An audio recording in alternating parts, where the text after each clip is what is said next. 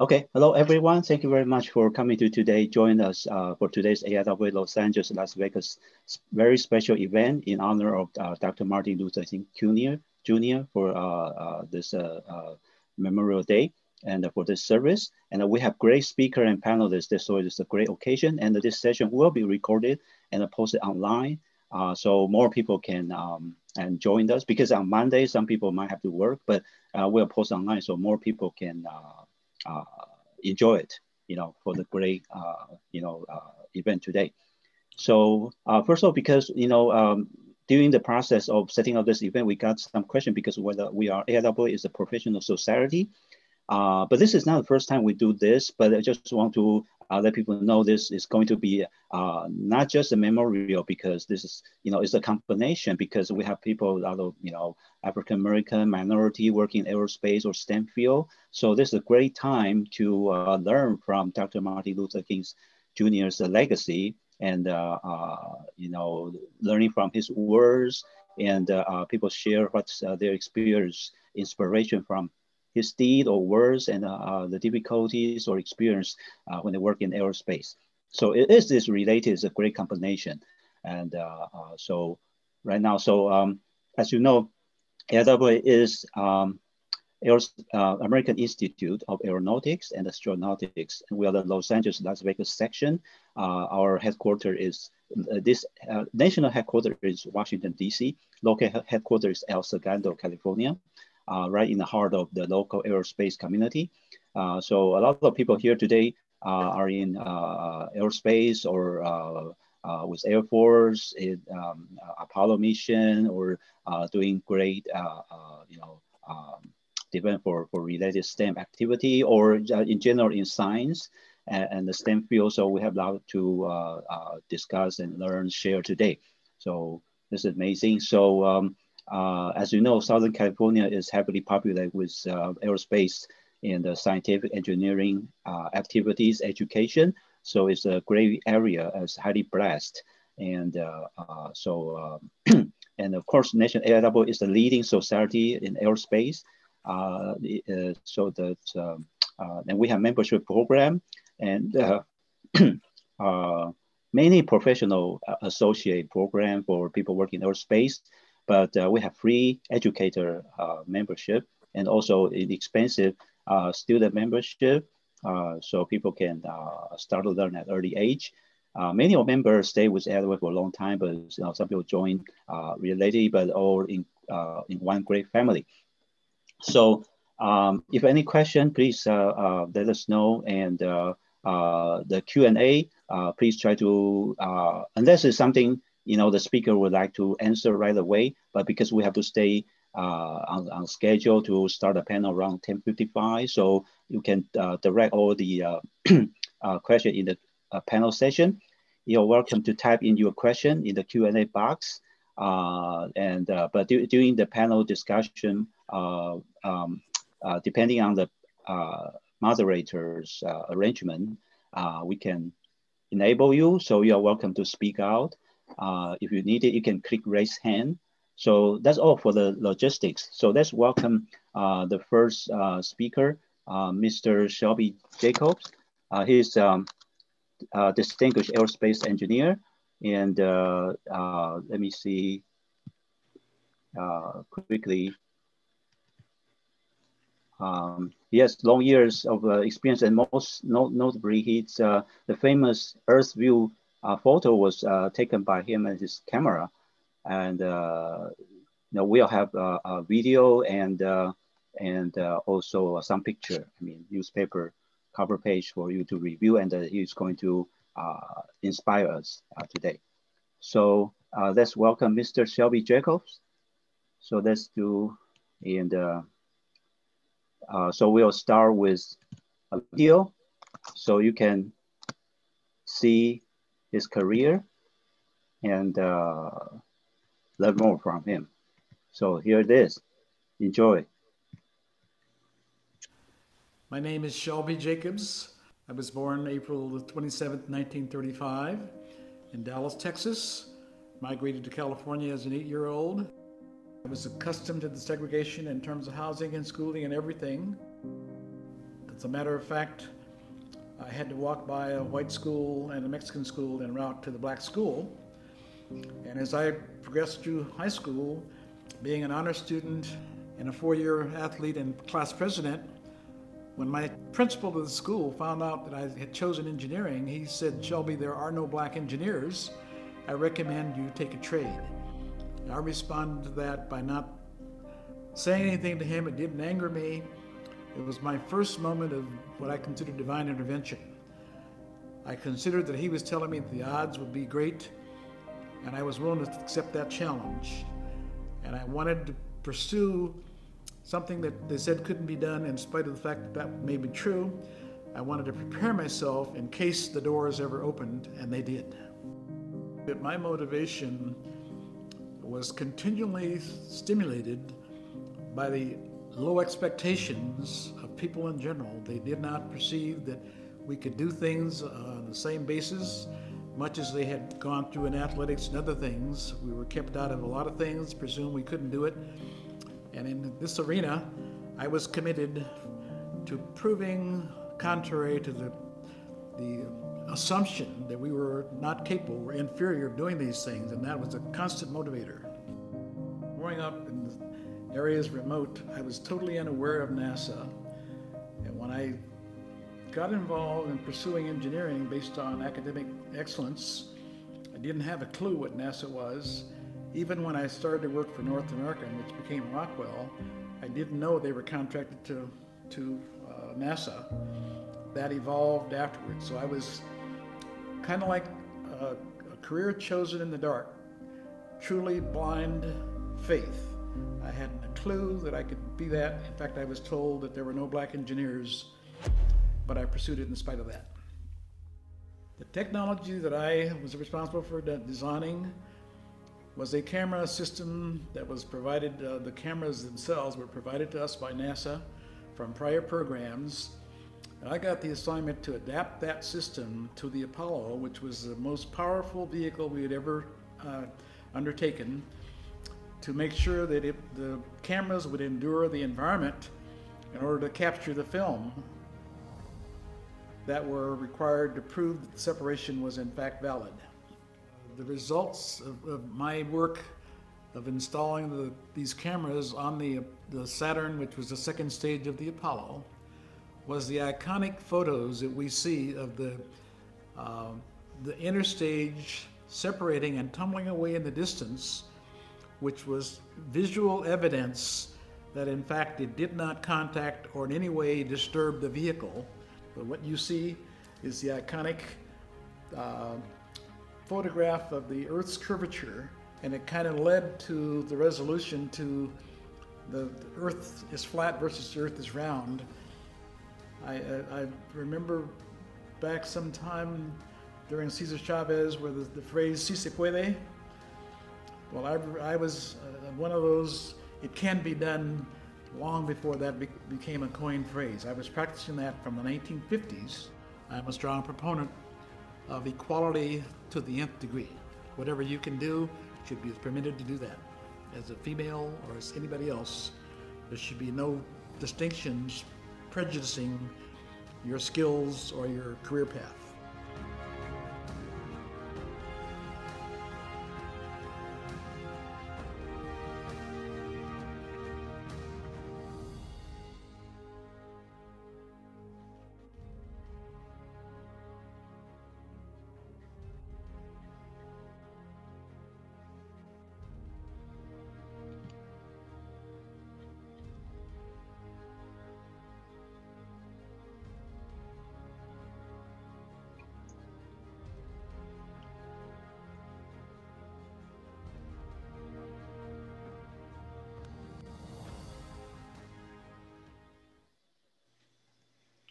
Okay, here's the second video uh, from the uh, San Diego newspaper, to, newsletter today feature uh, Mr. Shelby Jacobs. I am so excited for our next guest. Shelby Jacobs is a NASA hidden figure who is responsible for.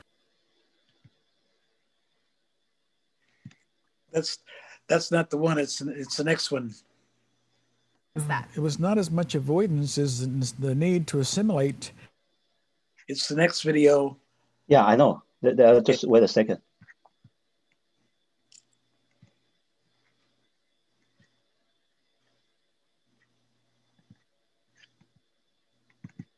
Okay, it's coming, coming.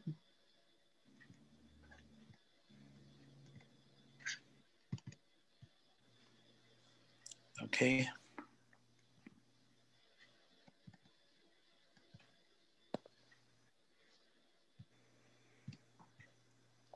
That's uh, that looks like it, yeah. But No sound. I'm sorry, you say what? Uh, there's no sound. Uh, perhaps this, there is no sound. The, yeah. the, video is what I want you to see. Yeah, it just shows you and more vividly the separation of the interstage on the Saturn, and this is the item that took place on Martin Luther King's birthday. Or I'm sorry, the day he was assassinated, April the fourth, 1968. Did you have the uh, you have the duty of actually mounting that camera? Yes, I I, I took uh, took me a year or, or, more to develop all the, the details to, to mount the camera in the second stage of the Apollo, such that it would endure the environment and not interfere with any of the flight hardware. Was this the first flight? I mean, was this, this was Apollo 11, so that was no, this. No, actually, this this took place on Apollo six, and it had had a, uh, four. Apollo 11 actually didn't have this, but because of the nature of this film, since that time, uh, it's been given credit to Apollo 11. It did not occur on that flight. It was one of the preceding things that we had to prove we could do before we could authorize man to go on on the vehicle, which resulted in Apollo 11. But so this system was used thereafter. Then uh, all, your system was used through thereafter for those flights following uh, the first ones? No, this this system was used only to verify that the, the separation system worked. Once they had faith in the analysis plus this video, they no longer needed to monitor this particular thing. Okay. So this was essentially a, a one-shot deal. It, it, occurred on two flights. Okay. But it, once it was proven, their confidence was 100%. Back in the day, they didn't really appreciate computers as much, so they wanted visual confirmation. Once they got it, they were satisfied. Oh, so the ones that they show us then are not the actual later flights because I've seen these these cut shots before. You know, uh, uh, stage separation. There was a separation, yeah. That was the separ- that proved the separation as the interstage went away, and the Earth Earth's curvature was a very profound part of that phenomenon, which was a part of that age-old argument whether the Earth was flat or not. We had not gone that high to see that. Since that time, we go that high and see it on a regular basis.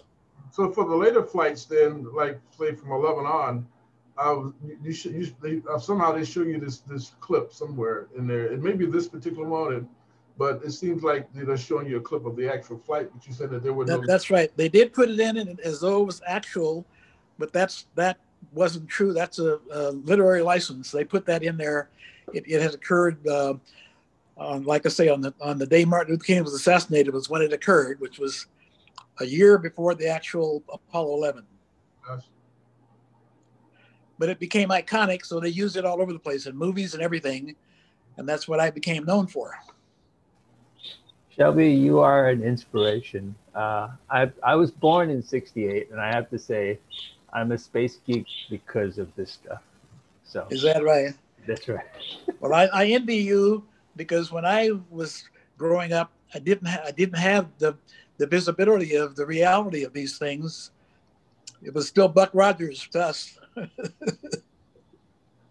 It's uh, it's it's really cool, honestly, because uh, you know, I mean, our, our, next frontier is Mars now, so uh, just watching all this stuff in, is is uh, sort of drove me on that path too. So yes, so when you're done with this, I'll give you a little sketch of my tie with uh, with Martin Luther King and the Civil Rights Movement.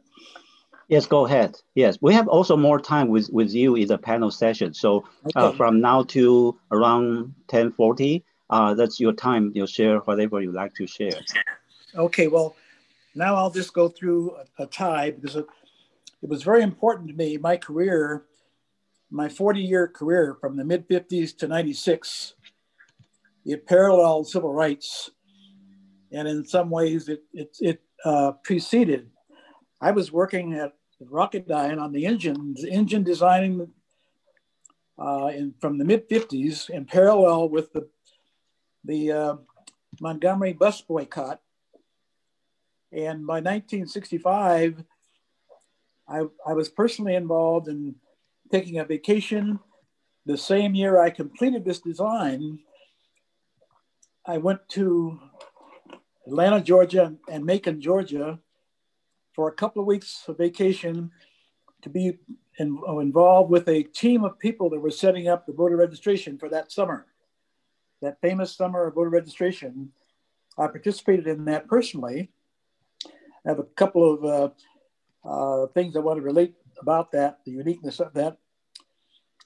Um, but the next thing I wanted to parallel was it to reiterate the fact that not only was I involved directly in civil rights with Martin Luther King and his group in 65, when this actual uh, film was taken was on the same day that Martin Luther King was assassinated. And uh, the flight itself, Apollo 6, April the 4th, 1968, was completely overshadowed with the television coverage of the assassination. And uh, going forward from there, the, the 50th anniversary of Apollo 11, I mentioned that I have a display in the in the museum that you see, and at that time, as all prior, I I literally could not live in Downey, although I worked on the space program, and I allude to the fact that the space program was significantly ahead of our social progress. I was doing things uh, on the Apollo program that blacks had not done before. And I, I, I look back and see that the country had learned a lesson from the Olympics of 1948, 52, I think, and 56, where we were competing against the Russians. And in order to put our best team forward, the composition of our team included blacks and women. And we beat the Russians three times in a row in the Olympics. So when it came to the space race with the Russians, apparently NASA and the government wanted to put its best team forward. So that's why I got an opportunity to get into aerospace before civil rights highlighted in the mid 60s. And that was very important to me because I, over my entire career, the presumption was that I came after civil rights, which would, would have been the 60s and 70s, and some of my some of my former coworkers did start it during that time frame.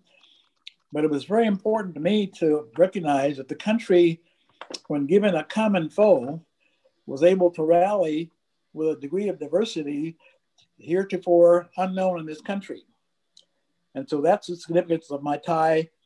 And as I, as I learned from some of the things that Martin, Martin Luther King, uh, Dr. King espoused about his, his passive approach rather than violence, and he had a lot of difficulty uh, holding off those those people who wanted to support him, but they wanted they they uh, I guess they justified being violent, and there was always a division there where he prevailed that passive resistance was the best way to do it, and I found the same thing in my aerospace career.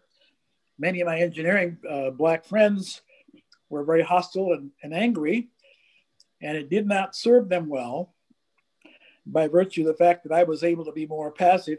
I, I approached with finesse rather than brute force. And I accrue that to Martin Luther King and his, his legacy. And that's the, the bottom line secret to my success over many of my peers, black and white. I owe that to that all legacy of, of being passive rather than trying to force people to accept you, allow them the opportunity to come to get to know you and decide that you're uh, acceptable. Uh, that's about the extent of the overview. I'll wait for the, the question and answer session, and perhaps we have some more responses for you.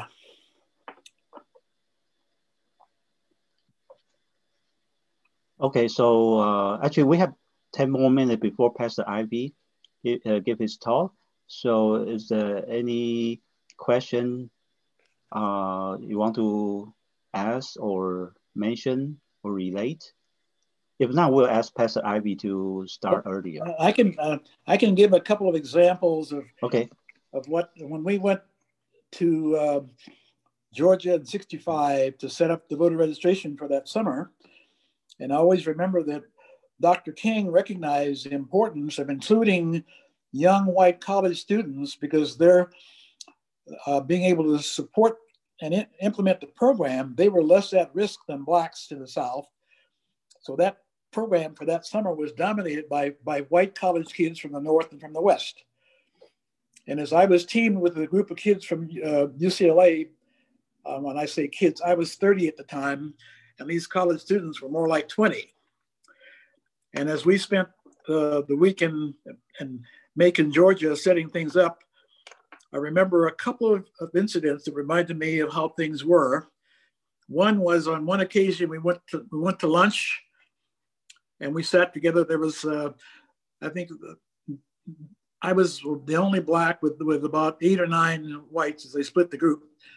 We sat in the restaurant that had now been said to be integrated, and we were told that their definition of integration did not include mixed uh, company. In other words, if I had come in with a group of blacks, I could have sat over in the corner, but they didn't want me sit there with a group of whites. So we had to have a session among ourselves so that we didn't create problems in terms of how we interpreted integration compared to what they how they how they viewed it in in, uh, in, in Macon, Georgia. The second uh, uh, thing I remember from that uh, week was we were planning to have an evening session of meetings among our, our group, and we and we lived with uh, and and houses provided by uh, blacks. We lived in their homes with them, and uh, we decided to stop by an ice cream parlor to pick up a gallon of ice cream to to kind of entertain ourselves and have have snack uh, afterwards. And as we as we did that, we went into the shop, and they were they were uh, looking at all the the different kinds of ice cream and the uh, drinks they had, and uh, we we were begin to ask each other what the what the various flavors of ice cream and things tasted like, and uh, being from California, at least one of them licked on my ice cream to see how it tasted and the clerk behind the counter, she went berserk because she had never seen, and she had heard about how blacks might behave in a situation out west, but now she has seen that we were close enough that we might we literally shared an ice cream cone. So we had to have another security meeting when we got back to say we're, we're not here to irritate people. We're here to, to register voters. So we need to conform more to what their expectations are and acknowledge the fact that what we saw as civil rights of integration, the fact that they would eat off my cone or sip out of my drink was not something we needed we needed to uh, to do, and uh, that kind of thing was very unique for us because being in, from California, we had experienced a lot more freedom of interaction, associations than in the South. So we had to adjust to back off of our camaraderie to a point of uh, trying to avoid irritating um, the people that we encountered uh, during that process. So that was a very unique experience for us to come cross country and adjust as we pursued civil rights by um, getting the great number of people that we did to register to vote that year. So that's one of the things I wanted to point out that was unique. And uh, it was a, the preceding session for the week prior, uh, week prior, we had orientation meetings in, in, in Atlanta, and I remember distinctly that Martin Luther King was was admonishing people to uh, not overexpose or overindulge our version of integration in the process of trying to set this up. And that was one of the things that holding off those people who were who were more uh, adamant about we can do whatever we want to do, we're free. So I remember that very well in 1965. Uh, and that is one of the things that stayed with me all my career was to uh, to remember that I should always stay within the limits, not exceed to the point where you irritate somebody that you're trying to get to conform or to comply or to respond to you. So if you irritate them, their response is less likely than if you allow them to be to some degree comfortable, even though it's an uncomfortable subject. So that's what I wanted to share about uh, my Dr. Dr. King experience. Or yeah, this fantastic. This is really amazing and uh, very inspiring. Uh, yeah, we have we'll have more time in the panel session. So uh, I think that's uh, uh, uh that's that Pastor Ivy has a little bit more time. Uh, so maybe because uh, uh, Michelle is here with us, so if um, uh, that we can uh, get the program uh, maybe a little bit earlier. Very good. Okay, so just stay stay there. Uh, we'll have more time with you. Uh, okay. So, Pastor Ivy. So now it's uh, we'll um, uh, stay with you for the next fifteen uh, minute. So, uh, Pastor Martin Ivy is a 70 year resident of Las Vegas, Nevada, and uh, is a pastor of the King uh, Kingship Community Church. Pastor Ivy is an ordained elder through the largest African American uh, Pentecostal organization in the world, the Church of God in Christ. Uh, Pastor Ivy holds a bachelor degree in mass communication uh, studies and a master degrees in organizational leadership with uh, uh, concentration in civic engagement. Uh, he is currently pursuing his doctoral degree in theological studies from Faith International University. Pastor Ivy sits on numerous government and educational boards to include his favorite uh, Nevada St uh, State College School uh, of Education. He is a veteran of the U.S. Air Force, having served in the first Gulf War during Desert Storm, Desert Shield and Desert Storm. Pastor Ivy held the rank of senior airman and was a logistics and public affairs specialist uh, while serving as an honor guard. So it's our, our great honor, pleasure. Uh, Pastor Ivy is yours.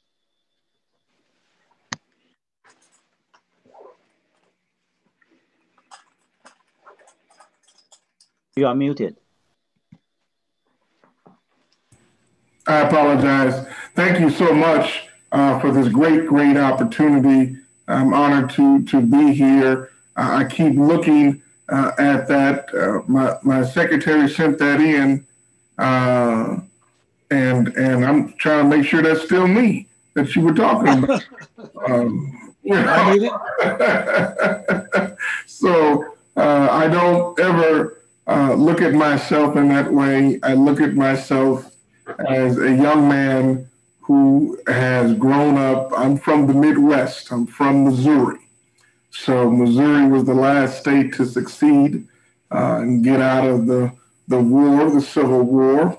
Uh, I was, you know, raised up in areas where um, it was tough to be an African American. Um, and that wasn't because we were poor, it was because of the color of our skin. So um, uh, I am honored to be here to share my experiences. I'm honored to see other African American uh, men here. Uh, d- definitely honored to see uh, Dr. Jacobs. I'm gonna call him a doctor. I know he has an honorary doctor somewhere in there, and all his and all his uh, accolades he has one. So I'm gonna give him one now. Uh, Mr. Cook, thank you for being here. Um, we are just so happy uh, to have been asked to be here. My experience from Dr. King is as a young man, I'm, I'm 49, I'll be 50 next year, and will there'll be a big explosion in Las Vegas. And when you know see it in December, you'll know that was my birthday weekend because we'll have fireworks throughout the city. And I just definitely, um, Dr. King is the Reverend Dr. Martin Luther King. And it is part of my job to remind folks that, uh, as, as Mr. Jacobs has said, his Dr. King's position on nonviolence comes from the Word of God and it comes um, from others he has followed previously. So uh, I'm not here to preach, but I am here to remind that Dr. King is the Reverend Dr. Martin Luther King, and his first love is the Word of God and God itself uh, that perpetuated him to push to the level of where we're at today. So I'm honored to follow the footsteps of my of my um, fellow clergymen uh, to do what I am doing in Las Vegas, to do what I'm doing in the state of Nevada, uh, is is just is just mind blowing at times for me. So to give you a little background, um, I wasn't born in 1933, but I was born in 1971, three years after that picture was taken. So, Mr. Jacobs, thank you so much to remind me how old I am what you've done.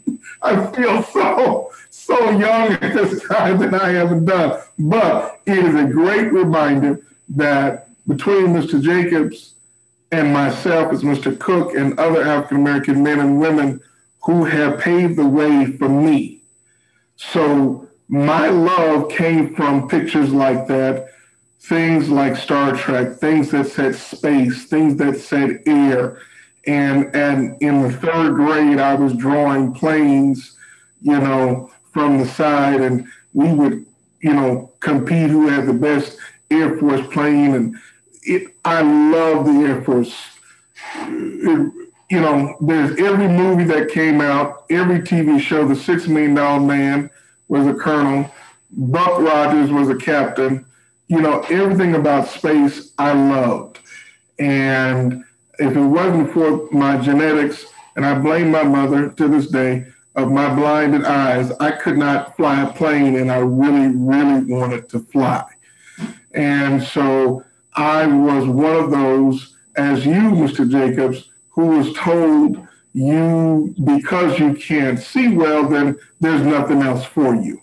And um, I did not take your particular position, sir.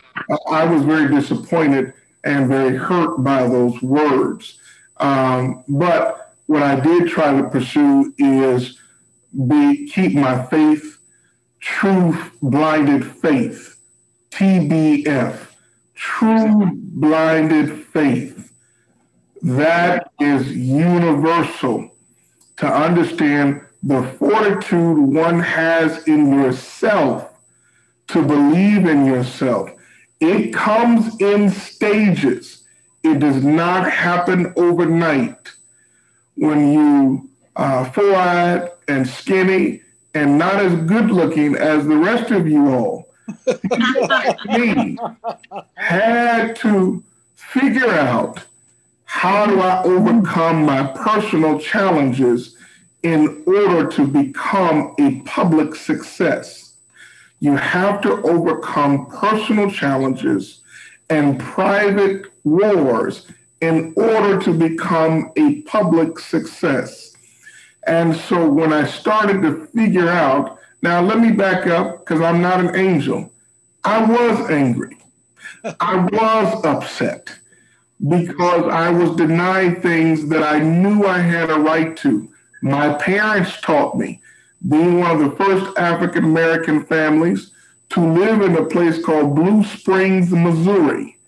Yes, it sounds as white as it does the name. There were there were five African American families in a town of 3,000. I'll say it again five African American families in a town of 3,000. Of the five, three were professional athletes that played for the Kansas City Royals and the Kansas City Chiefs. They thought my father played for the Royals. no, my father worked at AT&T and he was a success. So I say that to tell you that I was taught early in the 70s you can do what you want. Watch how we do it. This is my parents. And like Mr. Jacobs says, sometimes it's good not to say anything. And my parents taught me sometimes don't say anything. Mm-hmm. But my mother, Dr. Barbara L. Ivy, said, if you come after my kids, I'm gonna come after you. So don't mess with my kids while I'm here. so you have to love, you have to defend, you have to stand up for what is right, even in the face of danger. That I believe, as a faith leader, God rewards those who are true to the faith of believing and doing what's right. And here we are today, backing a man and celebrating others like Mr. Jacobs, as we should Mr. Cook and others, African American men and women, people of color, period, that have overcome challenges in the industry that you all are in. I admire you all because you have an aptitude I wish I could have. I wish I could be smart in math and I wish I could be smart in sciences. I, I, I got C's and I struggle just to get those. But I'm grateful. Uh, I'm grateful that you all have laid the foundation for the young men and women behind me for my kids and my grandchildren who are in the STEM programs today. I work with a, a great young lady uh, by the name of Stacy Wise, who's the president of the YWCA of Nevada. She is heading the STEM program in Las Vegas, especially to make sure young people, especially girls, uh, black and brown, oh. are able to so, uh, Mr. Jenkins, you might want to put a mute. No, I, I do. Mr. Jenkins, you might want to hit that mute button. I don't want to be in y'all's argument. Okay. Okay, love you. Me fine. but uh, uh, we're trying to do what we can to keep it going, to push the STEM program, to make sure kids are tested that they number one know where these kids are at, that we identify them to making sure they have educational opportunities to get in the sciences and math programs of our colleges and universities across this country and even across the world. So it's important that your work and this organization keep going. It is vital that you all do this because I'm not smart enough to do it. I can only open up doors, but associations like yours and the relationship that we hopefully develop today and further with people like Mr. Chan and Santosh Kumar, which we hope to see soon, and others that we can open up doors and keep the doors going to make sure that people see what they want to be. That is why I'm here today is to talk about seeing what you want to be. And I wanted to not only talk about that, but commend you all for being the examples that people don't see all the time.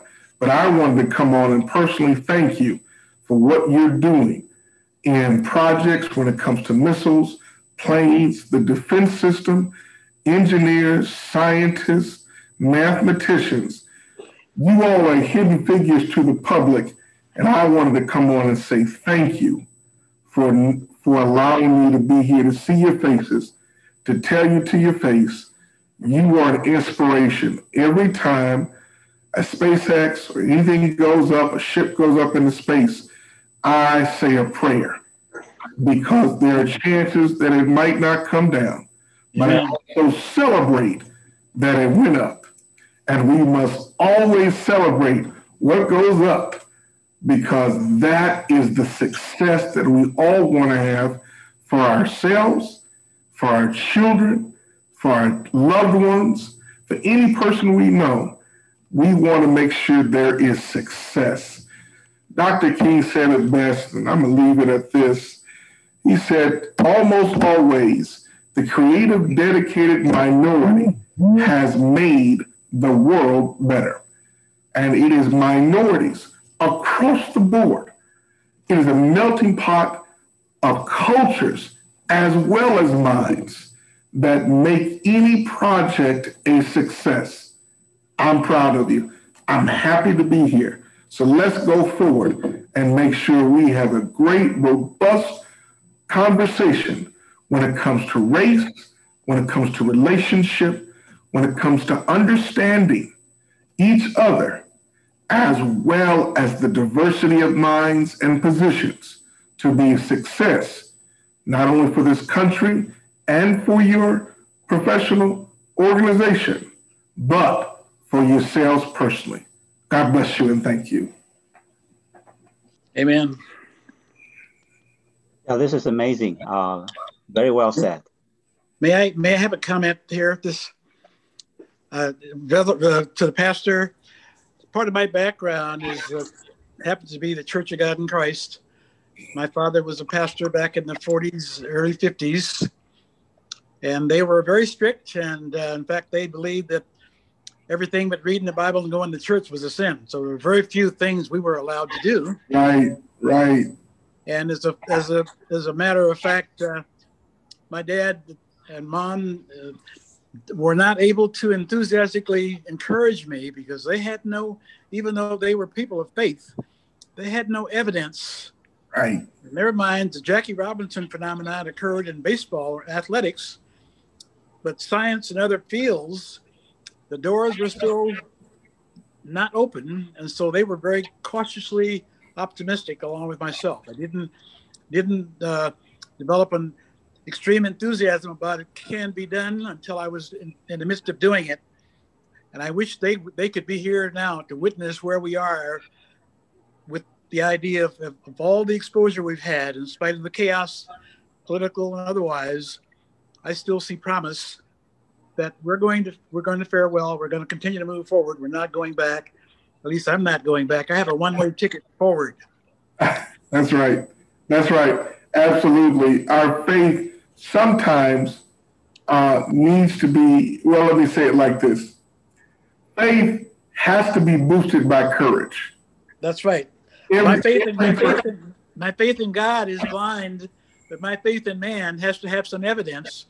And one of the footnotes I wanted to make was the, the church that uh, my father pastor was in Val Verde, which I shared with people, was known as the Black Palm Springs. Mm-hmm. Um, also, um, the famous singer that passed away. He was he was there. I can't think of his name now. Uh, uh, Val Verde, Georgia.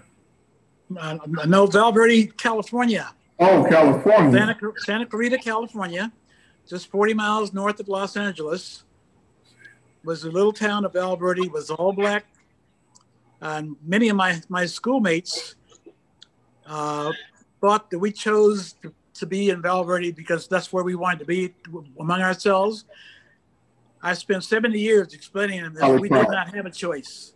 Yeah. This day, some of my former schoolmates are still naive to the point where they think that we chose to live in Val Verde compared to all the other places around there. in fact, that's part of my, my, my legacy is that I was never able to live in the city that I worked in for my entire 40 year career. I always have had to live in the hood and drive to work. Well, now mm. the good news is that people who work there now can actually live right in the community, and that tends to be more true around the country than ever. So I'm still optimistic that we're making progress. It takes so much courage to change, uh, whether you are a Buddhist, whether you are Baptist, whether you are Catholic uh, it takes so much courage to reach beyond the biblical um, strongholds that cultures have in order to achieve personal and mental and spiritual growth. Amen. All of us have the ability to do better and be better but there are shackles of lineage that hold us back. And only when you reach an inner fortitude that you can unshackle those chains and mm-hmm. reach forward in the things of your destiny. Destiny is what you put together, not because of the universe, in my opinion, but because of what you like and what you do best. Yes. You are talented for, and what you do best is your destiny. And when you put those two things together, you now flourish and become the best at it. You may not have all the accolades as a Shelby Jacobs.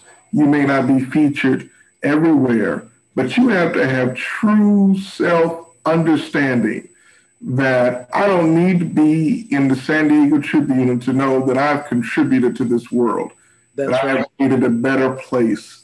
I celebrate Mr. Jacobs, and I celebrate any person that is out front and doing well and making a difference. But I celebrate people like my father, who was the first African American trainer when it broke from AT&T into Southwestern Bell and all the bells regionally, he was the first of a five state system that right. became a trainer. That's not in any history book. Right. That's not seen in a newspaper. You have similar stories that right. tell a tale that say someone that looks like me made a difference and it didn't make the evening news. And it's okay you okay. just know to tell your history and make it your history. And that's what's most important. In the African American culture, stories have been told. In the Norse culture, the Vikings, stories were told. In the Chinese uh, uh, culture, stories were told. In the Japanese culture, stories were told that now we think sometimes a fable. I don't sometimes believe that. You know, my grandfather stretched it because he told me he caught a fish this big. but I was more happy that he caught the fish.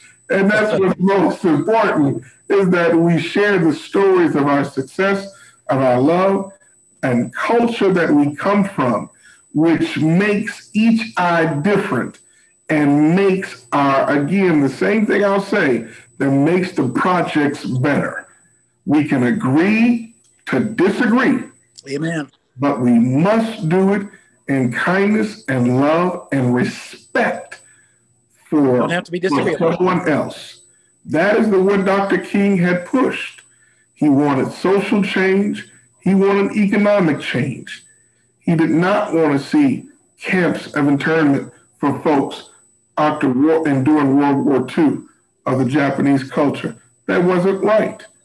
He did not like what battalions were, what people were talking about Irishmen during the 30s and 40s. That wasn't right. What's right is people need jobs, they need opportunities, and societies and associations like yours are the key elements in opening up doors for jobs to change the lives of young people who are in the STEM program and need the opportunity to be heard. Without you, we cannot grow. Point, point of information that I, I like to empower young generations to recognize that self-esteem is not a democratic process. One needs to develop your own self-confidence and self-esteem. That is something that only you do not rely on other people to determine that you're okay. You must do it for yourself. They will come around process. Absolutely. Listen, I know that I'm I'm not the next speaker, and I believe that Michelle Evans is here. Uh, and Tess Ivy, actually now we start the panel session. Oh, so, started now? Yeah, so you are the moderator. So uh, since you and uh, Shelby already talked, so could you help uh, have um, the other ones have brief introduction for themselves? Then we we will have uh, uh, Michelle uh, have more time because she has to leave before noon. So we need to give her more time. But before that, uh, how about uh, every everyone else? Give us a uh, brief introduction for themselves.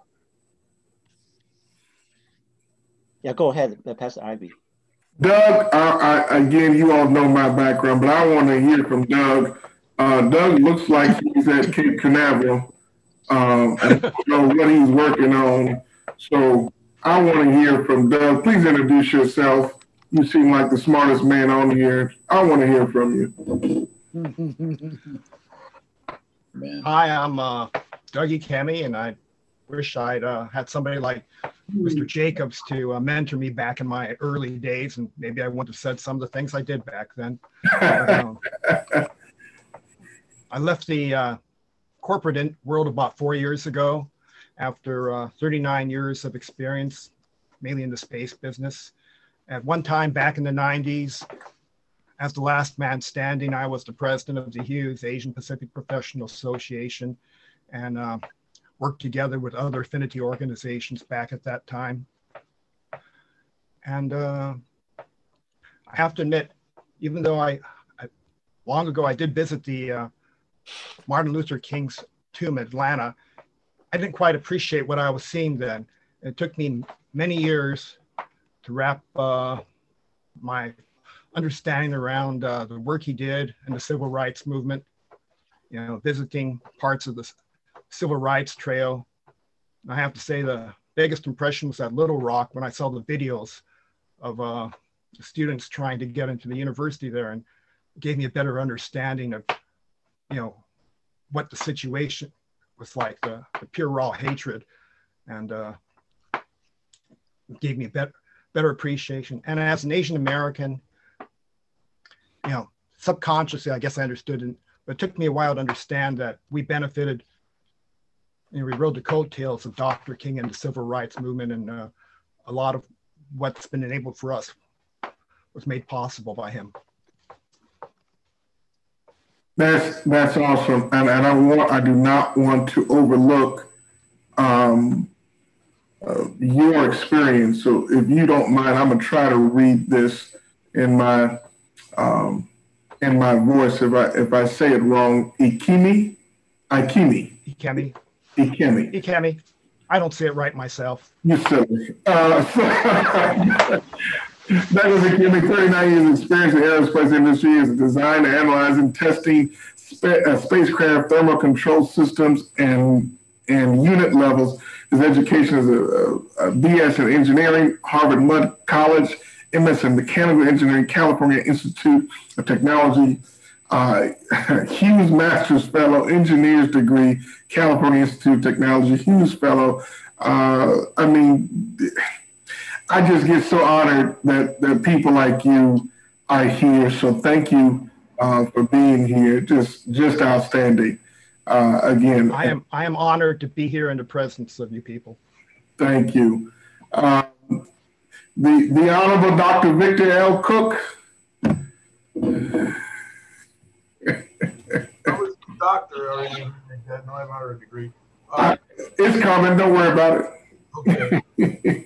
Can I share my screen? It'd be easy to get to read my resume. If that's what you Where, where's his resume? I have it on. Can I share my screen? Uh, hopefully, hopefully, Michelle, you gonna go last because you you the best of all of us. Oh, we'll see. Can you see it now? Or? Oh, look at that! Wonderful. Yeah, I got. We see it. All right, so this is just the overview. Um, but um, my interest in uh, aerospace aviation started out way back as a kid, and I was inspired because I started out in an area where it was military airspace down in Alabama. Mm-hmm. We did prop testing, flying uh, uh, uh, F-86, you know, nearby bases, training missions, you know, uh, creating sonic booms and whatnot. So this sort of, sort of started all that. This is short, um, but I, um, in relation to Dr. Martin Luther King up in those years, Dr. Martin Luther King was an inspiration, but he did, he did open pathways as far as uh, going into some of these areas here. Uh, this starts out maybe in '86, so a little later. But uh, up until that point, I was in, you know, I had joined the Air Force too. I don't have that in here. I was in the Air Force from 1973 to 1981. That's not a part of his resume. and I was there um, aircraft maintenance technician. So I've been doing, I've been involved with most of the hands-on ground working on the aviation industry. And um, I was a C-130 maintenance technician in the Air Force, you know, dedicated flying crew chief and all, and flew just about everywhere over the world in, in that C-130, you know, uh, performing maintenance while crews were doing other duties, and I was on the airplane stuck with it. Um, and so uh, that was after high school. I was an Air Force ROTC cadet, so that sort of gave me enough on, you know, what I needed to do in the Air Force, all Air Force oriented. Um, but after I got in the Air Force in 81, I sort of messed around with school a little bit, and then uh, I got a job with uh, Rockwell International. After I went overseas to Saudi Arabia, Lockheed Martin. I was Lockheed at that time, done a little work in, the, in uh, Riyadh, Saudi Arabia. I came back and started here at, uh, but it's not Rock, what, what was Rockwell International from Palmdale area, Plant 42. And so uh, they billed me as an inspector at that point. I had always been a technician, but they needed an inspector and quality and all that. So I, you know, I agreed to do so. And, and the space shuttle program was right next door during that period of time. And also that space shuttle was out front there. And also during that time, um, the Northrop, Northrop Grumman was in the development stages of the B1, B, B2, B2 bomber. Uh, and it was all located on a big, large block of uh, Plant 42 there, you said Palmdale. And so these are some of the things I've done. Started out uh, after the Air Force, and I sort of stayed in the Air Force. Uh, stayed, stayed in the industry. I was doing good at what I was doing, so they pulled me right in. And some of the stuff I, you know, we done here. Uh, went from Rockwell and Douglas, McDonnell Douglas down in Long Beach, California, where the you see it's no Mercedes Benz, Mercedes Benz plant. Now, building 80 was uh, well, we assembled most of the MD10s, MD11s, DC9s, and, and uh, MD80s. Well, I should say MD80s, MD90s. And that then it was in B, uh, B point, uh, 717, which was the MD95 at the time. Um, and so we, I went through all the processes here, you know, leading, lead inspector for most of the flight, almost some of the flight line functions. And that led over into the C-17 actually, because the C-17 hadn't been built yet when we started out. But during the process of those years going by, uh, it, it, they erected over the corner in the Long Beach airport. And all of a sudden, uh, it was almost the same time Boeing decided, well, they, it was competing. We were producing 737, they were producing 737, we were producing the MD-8, MD-90. And they had better capacity to produce that aircraft at a lower cost. And it carried the same you know, revenue, it would produce the same revenue passenger miles for each aircraft. So, and that was a big deal between, you know, I think it was Phil Condit and uh, I can't remember who the CEO was for McDonnell Douglas at that time, but it was a big deal. Well, you know, you're going to be competed out or you want to integrate. So that's how Boeing actually grew as large as it did because like, we had at that time was uh, uh, Long Beach uh, commercial operation. We were spread all over between Long Beach, uh, Utah to St. Louis. We had all space. You know, we had a lot of space. Delta Four, three and four series rock. We had all that stuff. So, but yeah, it all became Boeing at that time. And then there was a little stint where I got in, I got, I got, got a chance to get into the business aspects of uh, of building airplanes. So I became an estimator, pricing estimator, that same C-17 program. Actually, I went to a layoff and I was looking for a job, so I got this job right away. Uh, but my experience on uh, building the aircraft and operating the aircraft from the Air Force up through that time uh, me in becoming an estimated pricing uh, specialist C-17 program. And then I immediately after that, that, was, that took about 20, 21 years, and I went overseas for Boeing uh, in Saudi Arabia, and I put 27 months in with the Royal Saudi Air Force, and we were there to basically uh, assist the Royal Saudi Air Force in maintenance of their aircraft that they that they were uh, acquiring through the foreign military sales system. Um, so I've been an on the grounds guy, you know, sort of uh, on the grounds type guy. But and down after that, I had to become more um, versatile. I actually spread out because here, you know, this Boeing here in Saudi Arabia, I was aircraft maintenance in the aerospace industry. That I had to sort of spread my skills out because during that time, uh, it was a long wait between my coming on with Lockheed Martin and uh, get, you know come get the job. So I decided to go overseas to Afghanistan, and that was that dealt with uh, providing services to the uh, military. You know, as forward operating bases uh, uh, in the southern half, Helmand province, and the northern half as far as uh, Mazar-i Sharif, the northern border of Afghanistan. It was the Marines and Navy, all forces, special operations, and we basically provided them everything they needed to go out and fight the war. You know, they didn't have to do anything but just fight. We done everything, you know, including vehicle repair and all that stuff. And I was a quality manager there. I was in quality management, quality system management, quality control, quality assurance technician. And, uh, I, I, I apologize. I, I want to interrupt you. I do apologize. I want to interrupt and ask you this one question. You, this is the second time you said inspector maintenance. Did you ever want to be an engineer or move higher?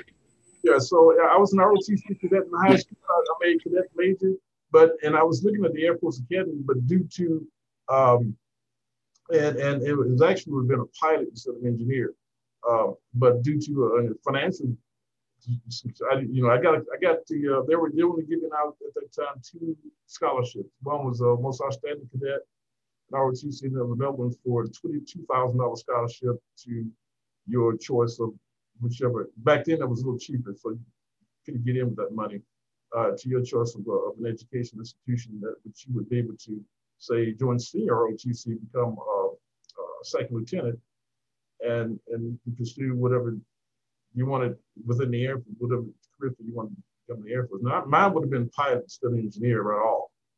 Uh, but engineering is sort of like uh, I have sort of like the basic skills of engineering. You they consider me an engineering technician at this point because I didn't go through the formal engineering courses like in aerospace engineering, for instance. That would have been the engineer that I would have chosen to be.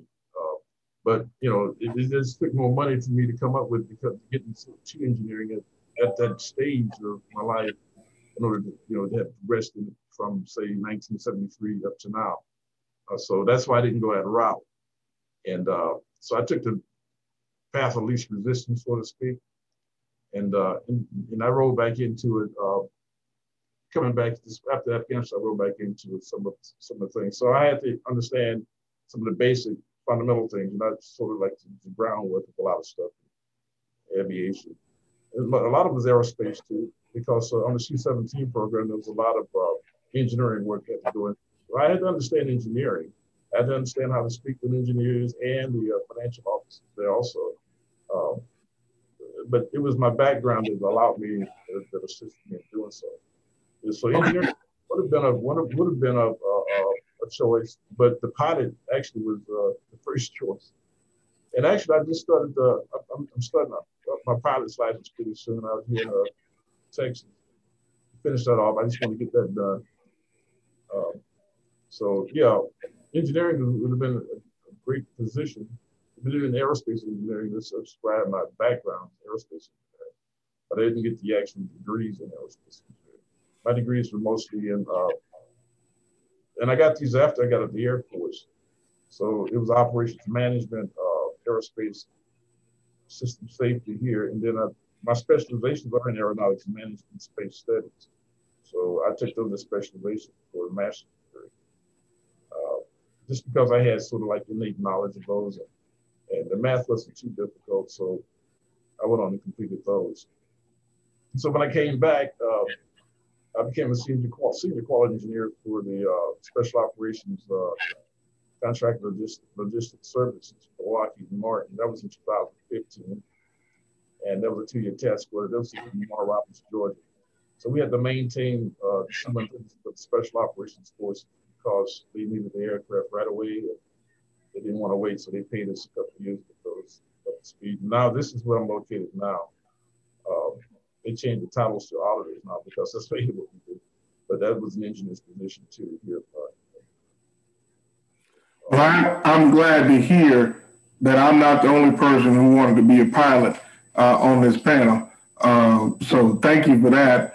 Um, I want you to hold tight because I got two special questions for you, having been a veteran Air Force as well. And uh, I was at Sheppard Air Force Base at the Air Training Command ATC base, and we worked on several planes there. I'm going to talk to you about that, but I want to get to two people because I'm I'm very much aware of Michelle's timeline, and I want to get her out of here by noon. So I'm going to go to the last two folks, but the better looking one of the last two, Kristen. I'm coming to you. Oh, me? Hi. Hi. How are you? I'm great. Um, I, I'm not into space. I'm not in um, aerospace or engineering, but I'm a scientist at the Buck Institute for Aging Research. Wow. She earned her BS degree in biochemistry and molecular biology from UC Davis and her PhD in pharmacology from Cornell University. I'm about to be your alum. I'm about to get a certificate from Cornell. Dr. Kristen. And oh, I'll get you say your last name because I don't want to mess it up. And your husband. Oh, it's uh, Pareja. My last name is Pareja, but my, my husband's name is Navarro. Oh, that's he's wonderful. A, that's yeah, he's um, yeah. So I'm uh, I just want to introduce myself. I guess yeah. I'm I'm I came from the Philippines. I came here when I was 15 years old. I grew up in poverty, so I kind of I'm aware of the inequality with um, people that are from low income. So throughout my career, I've helped a lot. I tried to help a lot of um, students during undergrad and grad school. And now, as a scientist at the Buck Institute, I am starting a mentoring program with low income students around the Bay Area. So that's really exciting for me. Yeah. Um, and currently, I'm studying Alzheimer's disease and looking into specifically in the neurodegeneration that is caused by the protein called tau. So, very short introduction. Thank you very much. I will offline you. We we have a history of of Alzheimer's in my family personally, and I want to see if I can get a case study done. My mm-hmm. father um, has slight, but his sisters, three of them have it. One of them passed away last April from it. Mm and it's very prevalent because their grandmother had it and and she um, we didn't know what it was. You know back then you just thought people were slow or they were just you know right. so uh, it is really prevalent in our family. So i will talk to you offline about it. Okay. Uh, thank you so much. The great doctor the photographist the man himself put your hands together for Alan Chan? Uh, well, let's see. Uh, is, is, Ken going to read this or should I just read it? I will read it. Alan Chan has worked in the visual effects industry for over 20 years, including work on Academy Award winning projects such as James Cameron's The Titanic, Peter Jackson's Lord of the Rings, my favorite, The Two Towers, and Tim Burton's Alice in Wonderland, an accomplished screenwriter and director as well, Alan indulges in passion for space by using cutting edge game technology to visualize and explore the planets. Please put your hands together for my friend and yours, Mr. Alan Chan. Uh, so I, I'm a terrible engineer. I, uh, you know, I, I just I just like what I see, and I just uh, you know make it happen, and I can do it because it's all you know in the in the virtual world. So um, it's cool that you guys are you know uh, doing the actual engineering stuff. We just make it look good for you guys. So you know it's pretty cool. Um, but you know, like like I said to Shelby earlier, um, I have to say that um, it is it is a great inspiration to to see all this stuff. Uh, and what I am doing these days is because of the groundwork that you guys have laid, you and Martin Luther King um, has set up all this stuff that I can, you know, um, do what I do. I, I'm from uh, Malaysia and I came here to go to college and I started doing this stuff. Um, so, you know, having worked on Academy Award winning movies, uh, you know, is is is part of that. It's not something that I thought that I would be doing, you know, when I was growing up in Malaysia. So uh, it's certainly, you know, part of the process. So thank you, thank you, thank you. Oh, you are quite welcome. Um, I'm very much interested as we move into some panel things um, that we we talk about how this relates.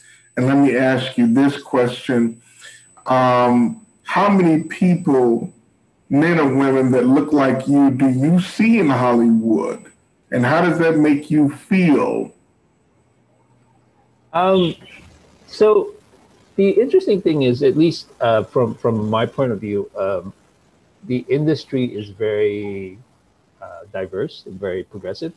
Uh, partly because you know they they just need smart people to do all the smart stuff, right? So, um, and so, you know, I literally I think um, at the company that I'm working at now, uh, we're probably covering I don't know, sixty or seventy countries, you know, in, in the same team.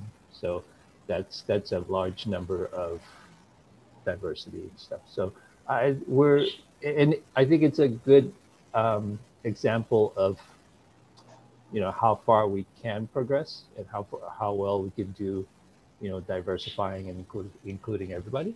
So it's a it's certainly a good step forward. One last question before I get to Michelle. Sure. When did you have? Who was the person that because you seem unflappable. Mr. Chan seems unflappable.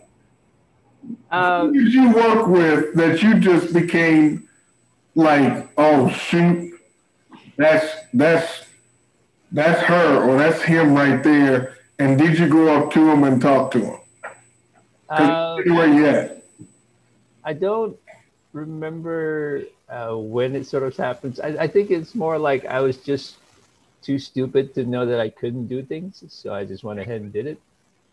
Uh, which, which is probably you know sometimes a good way to to sort of get through it. Which is you know I assume that's kind of what um, Shelby would have done too, right? Just go ahead and do it, and you just let your life become the uh, become the truth or become the inspiration for stuff, right?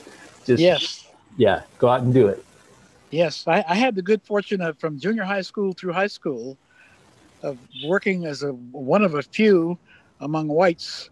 So I was able to see myself that I could do anything equal to or better than they could. So that was one of my uh, blessings in my experience that my self confidence was derived from doing what others did equal to or better for a long period of time before I even got in aerospace. I think it goes back to what you're saying too. Uh, is is that you know you have to have that self-esteem to to really do it right so uh, and i know when i was growing up as a teenager that it was like you know i, I went through that same stuff as well but uh, eventually you pull out of it and then you you do the stuff that you were meant to do so that's right one of the other things you'll find from my era back and i think you'll know by now i'm 85 years old my entire life has been among very few uh, people that looked like me. The number was close to zero. And here we are in 2021. You're in an environment where there are not many that look like you. And turns out that is a that is a key to success. You have to be out among those that are doing it. You can't stay at home with your with your sister and brother and do what they do or don't do. Yes, that's right. That's right. Uh, again, it comes down to courage and faith, and whatever you put that order you put that in you'll do it. And speaking of courage and faith, uh, I want to bring in Michelle Evans. Uh, please put her bio up so I can read it, uh, hopefully in the best way. And Alan, I need your job as a voiceover. I'm telling you that now. Uh, Michelle Evans is the founder and president of March 25 Media, www. Uh, excuse me, not March, Mach 25 Media, www.mach25media.com, and is a writer, photographer, and communication specialist in aerospace. She has written the best selling book, The X 15 Rocket Plane Flying the First Wings into Space, which was published by the University of Nebraska Press as part of their Outward Odyssey, People's History of Spaceflight series. Michelle's background in aerospace engineering includes serving in the United States Air Force, working on missile systems, and later in private industry, accomplishing environmental testing for systems used in airliners and spacecraft. Her current work with Mach 25 Media provides education and display services for astronauts appearances and other space-related events. I'm going to talk to you about that at government facilities, science centers, schools, and other venues across the country and overseas. Michelle is a distinguished lecturer with the American Institute of Aeronautics and Astronautics, and her book on the X-15 was a finalist for the Eugene M. Emme Award for Uh, er, excuse me, astronomical literature. Michelle received the Diverse Community Leader Award from Orange County Human Relations and was recognized as one of the 100 most influential people in Orange County. She has appeared in numerous publications, including Air and Space Smithsonian, Ad Astra, Orange County Register, Los Angeles Times, and New York Times. Michelle was also a technical consultant on the Neil Armstrong biopic First Man, please put a hand together for Michelle Adams. Thank, thank you, Pastor Ivy. uh, thank you, Ken, for inviting me today. Uh, it's really great to be here and uh, to celebrate the uh, the day where we celebrate uh, Martin Luther King. And uh, oh yeah, it's hard to know where to begin. I mean, did you want to ask me questions or you want me to just talk for a bit? Well, yeah, I'm going to ask you some questions. Uh, you know, because we're going to hit this hard. We're going to be honest today. Um, with all that you have accomplished, and that is a beautiful uh, picture in the back. I'm trying to make sure I know what it is. You all know better than me. But with everything that you've accomplished, is it more personal for you in the change that you've gone through to be a, a leader in the LGBT community or in the aerospace community, or are they equal? Uh, good question. I, I think in a lot of ways I consider them equal. Um, you know, I have uh, my work, you know, it's like I have two sides to, to what I do. Uh, one is in the LGBT community. Uh, I'm the uh, uh, transgender coordinator for the PFLAG Speakers Bureau for Orange County, Long Beach, that area. Um, and I have a support group called TG Rainbow that I've been running now for coming up on 11 years. Uh, but then, you know, my background in aerospace and the Air Force, uh, writing my book on the X 15, um, and so it all sort of dovetails together. But yeah, it's, it's like, yeah, there are really two sides to, to pretty much everything that I do. that, that is a challenge because when we think of equality, we always denote to color, race, culture. But we have, as a society, both nationally and internationally, in my opinion, have gotten away from speaking to those who are of a transgender or the LGBT community as a whole to cover it all, right, Michelle? To say all of that.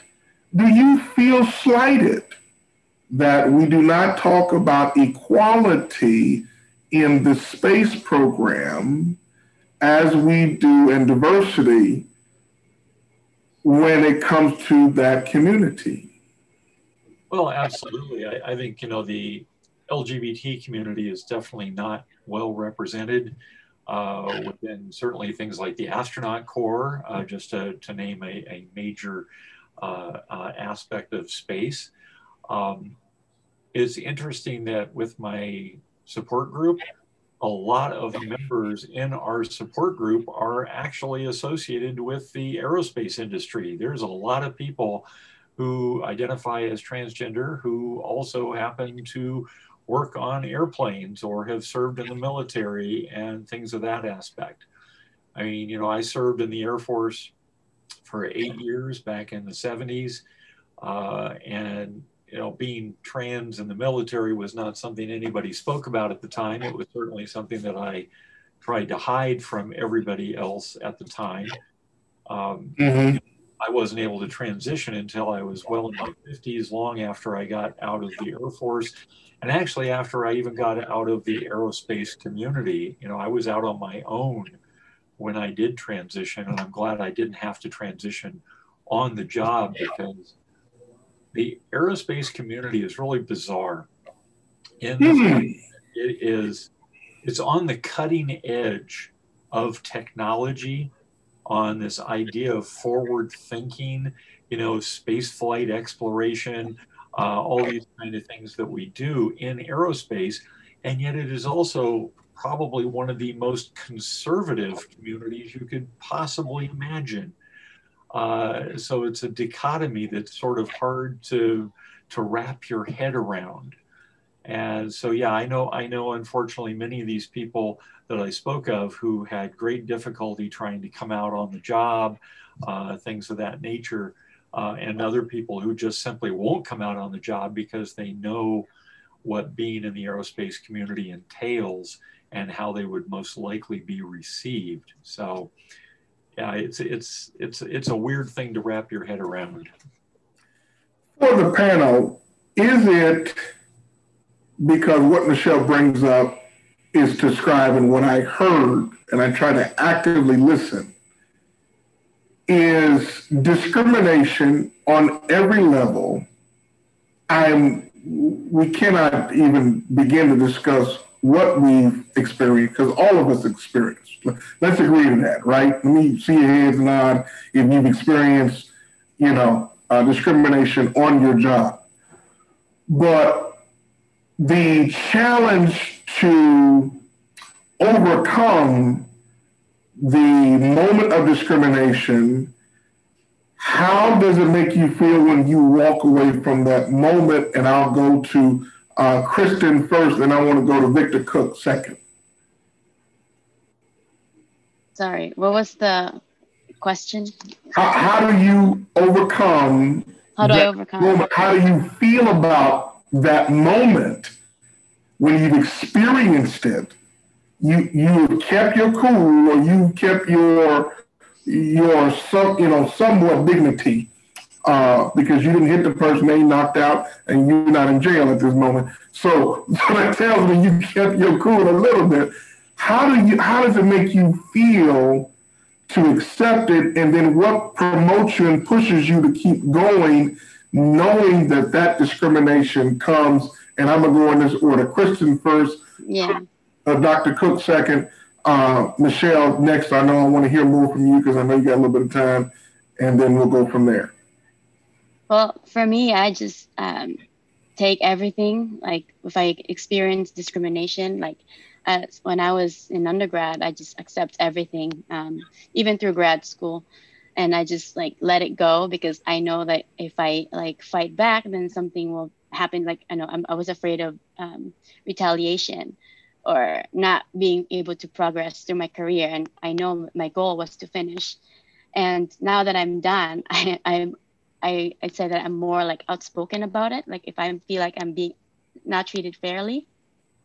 And that's why I I now mentor a lot of students from the low income and minorities because I want them to feel empowered and I want them to feel that to not be like me when I was younger and I didn't speak up when I knew that I was being discriminated.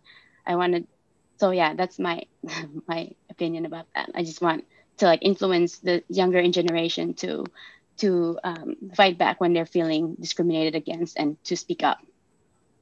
Okay, Mr. Cook, and I'm gonna give everybody, when I ask a question, you have two minutes to say what you need to say and come off. Now I'm gonna do like we do at church, uh, Mr. Mr. Jacobs, Shelby Jacobs.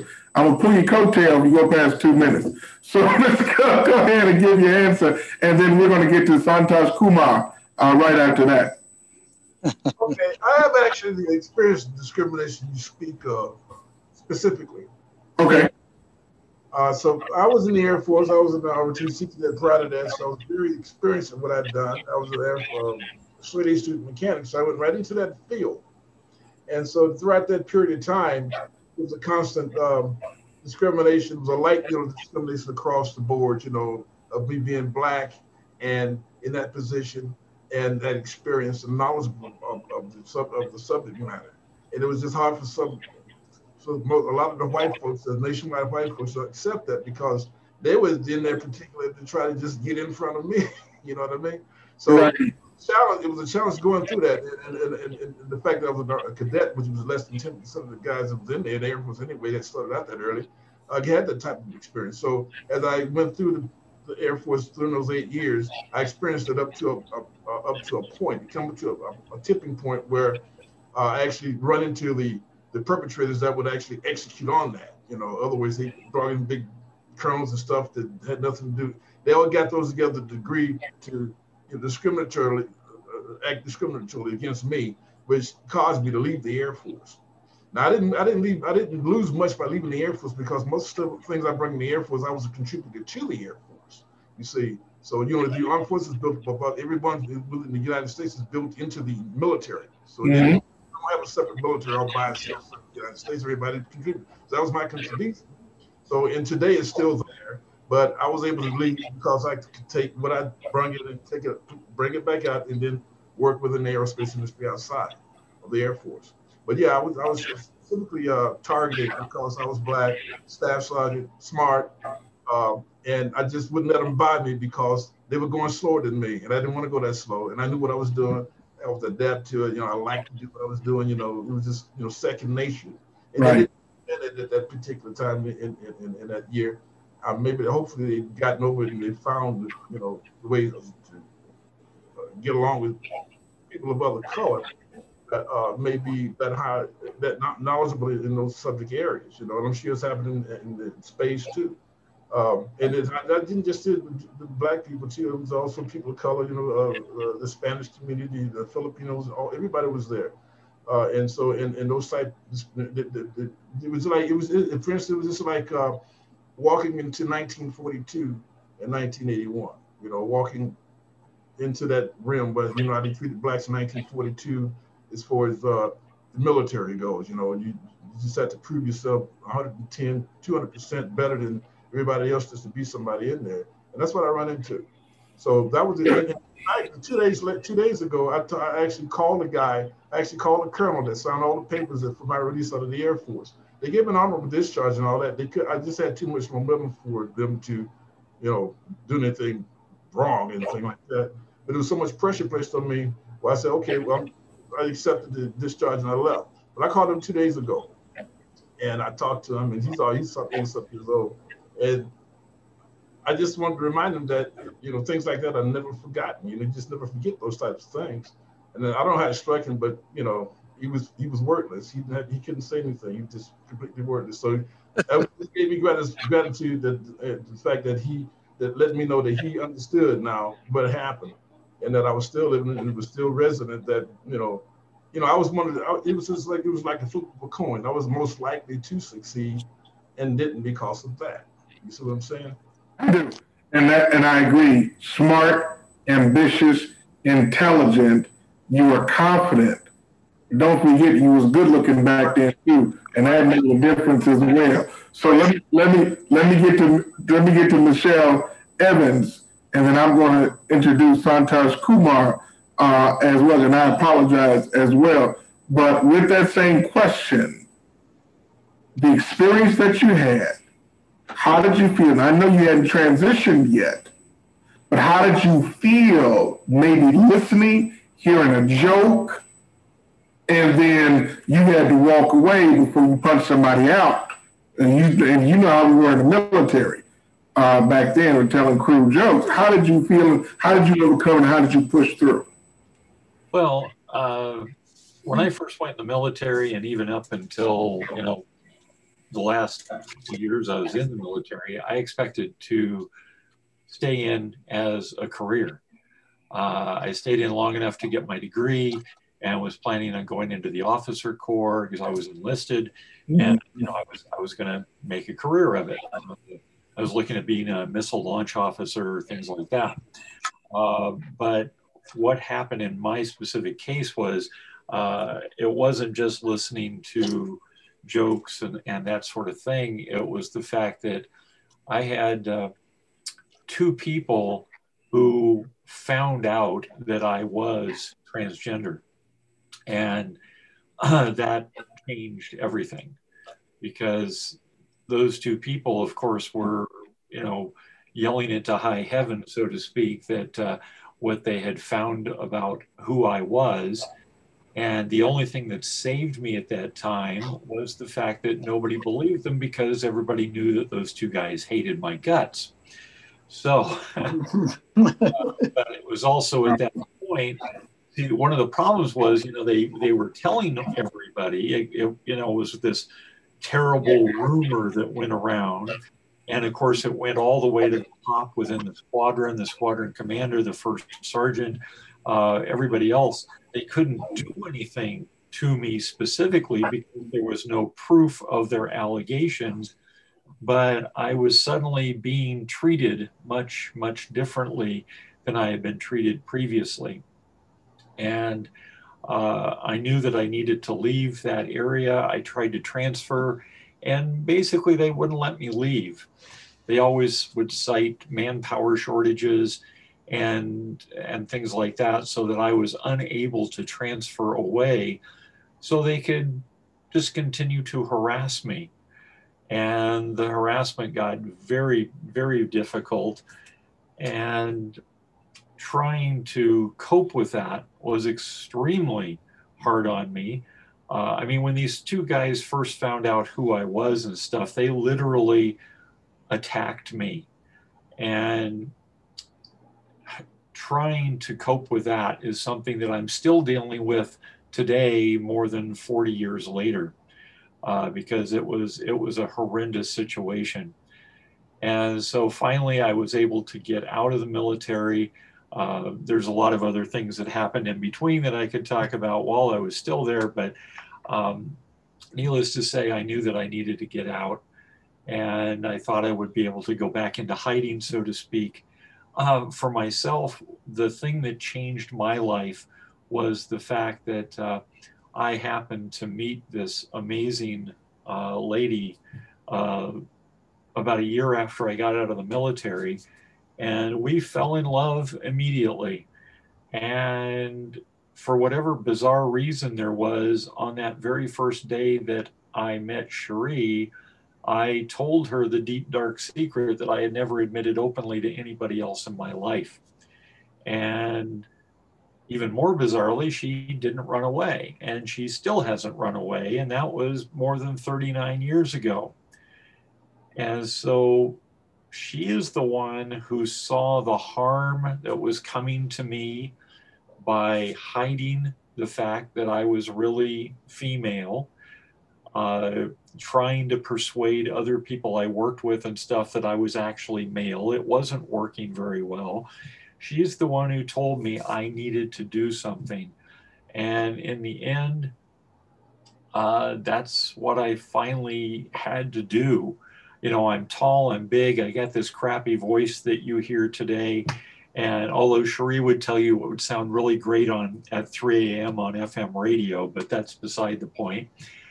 Uh, but it was because of her that I started to transition because I knew I could not do it but I also got to the point where I knew if I didn't try, I was not going to stay alive.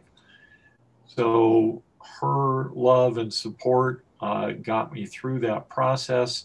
And I came out the other side, and I feel so much more. Uh, you know, I mean, just being myself is pretty amazing. And even though I now have more danger in my life. You know, people want to hurt me just because I'm trans.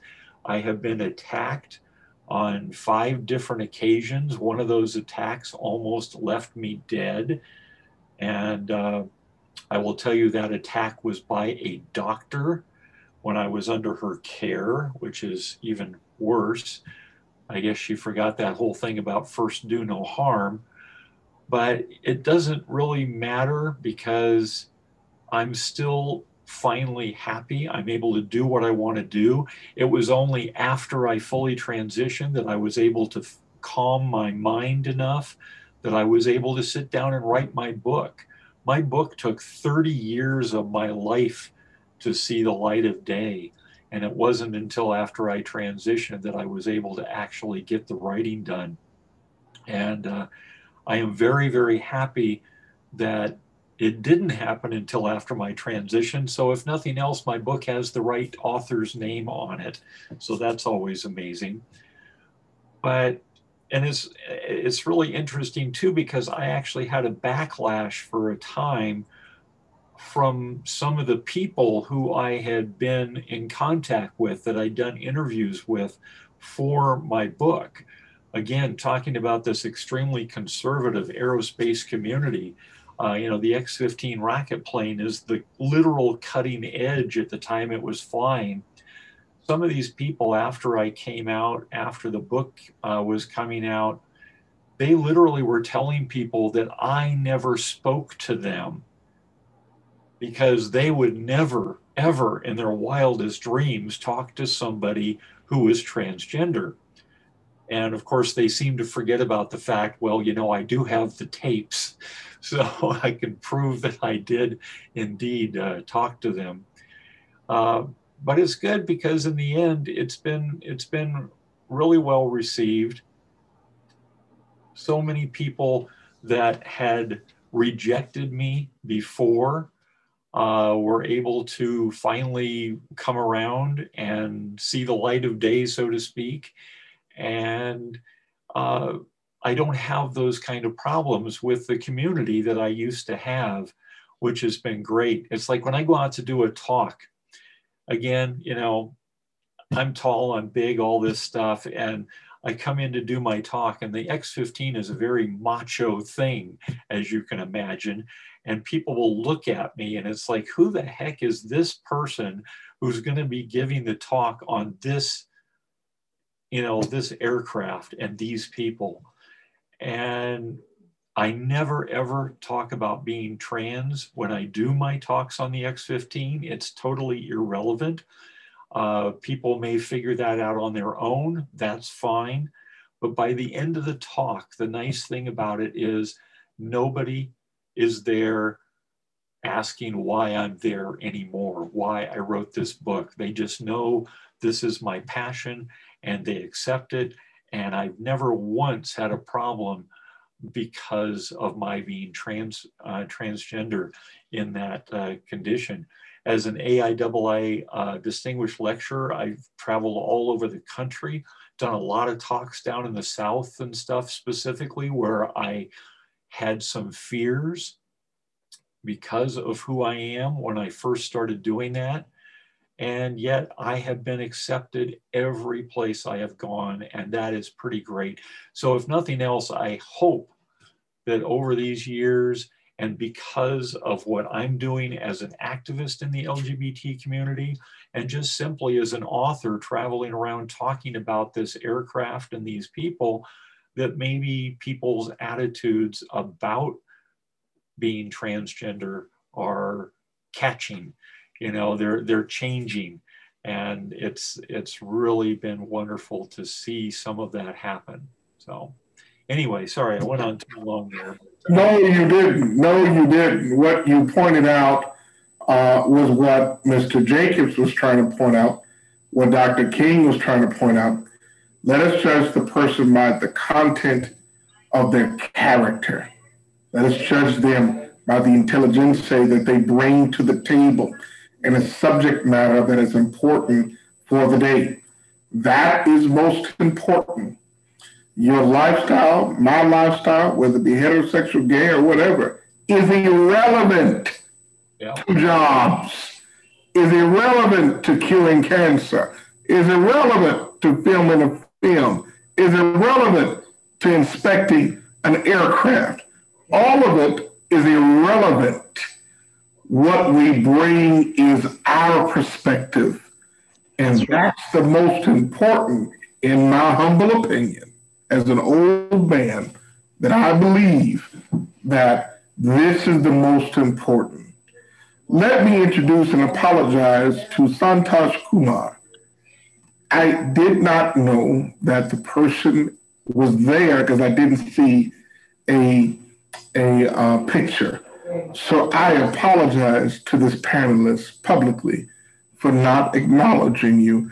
Please bring the, the bio up so I can read it in my emphatic voice that I have been trained to do. should I give the greatest introduction in the world? No, no apologies required. I prefer to be stealth, so no worries there, sir.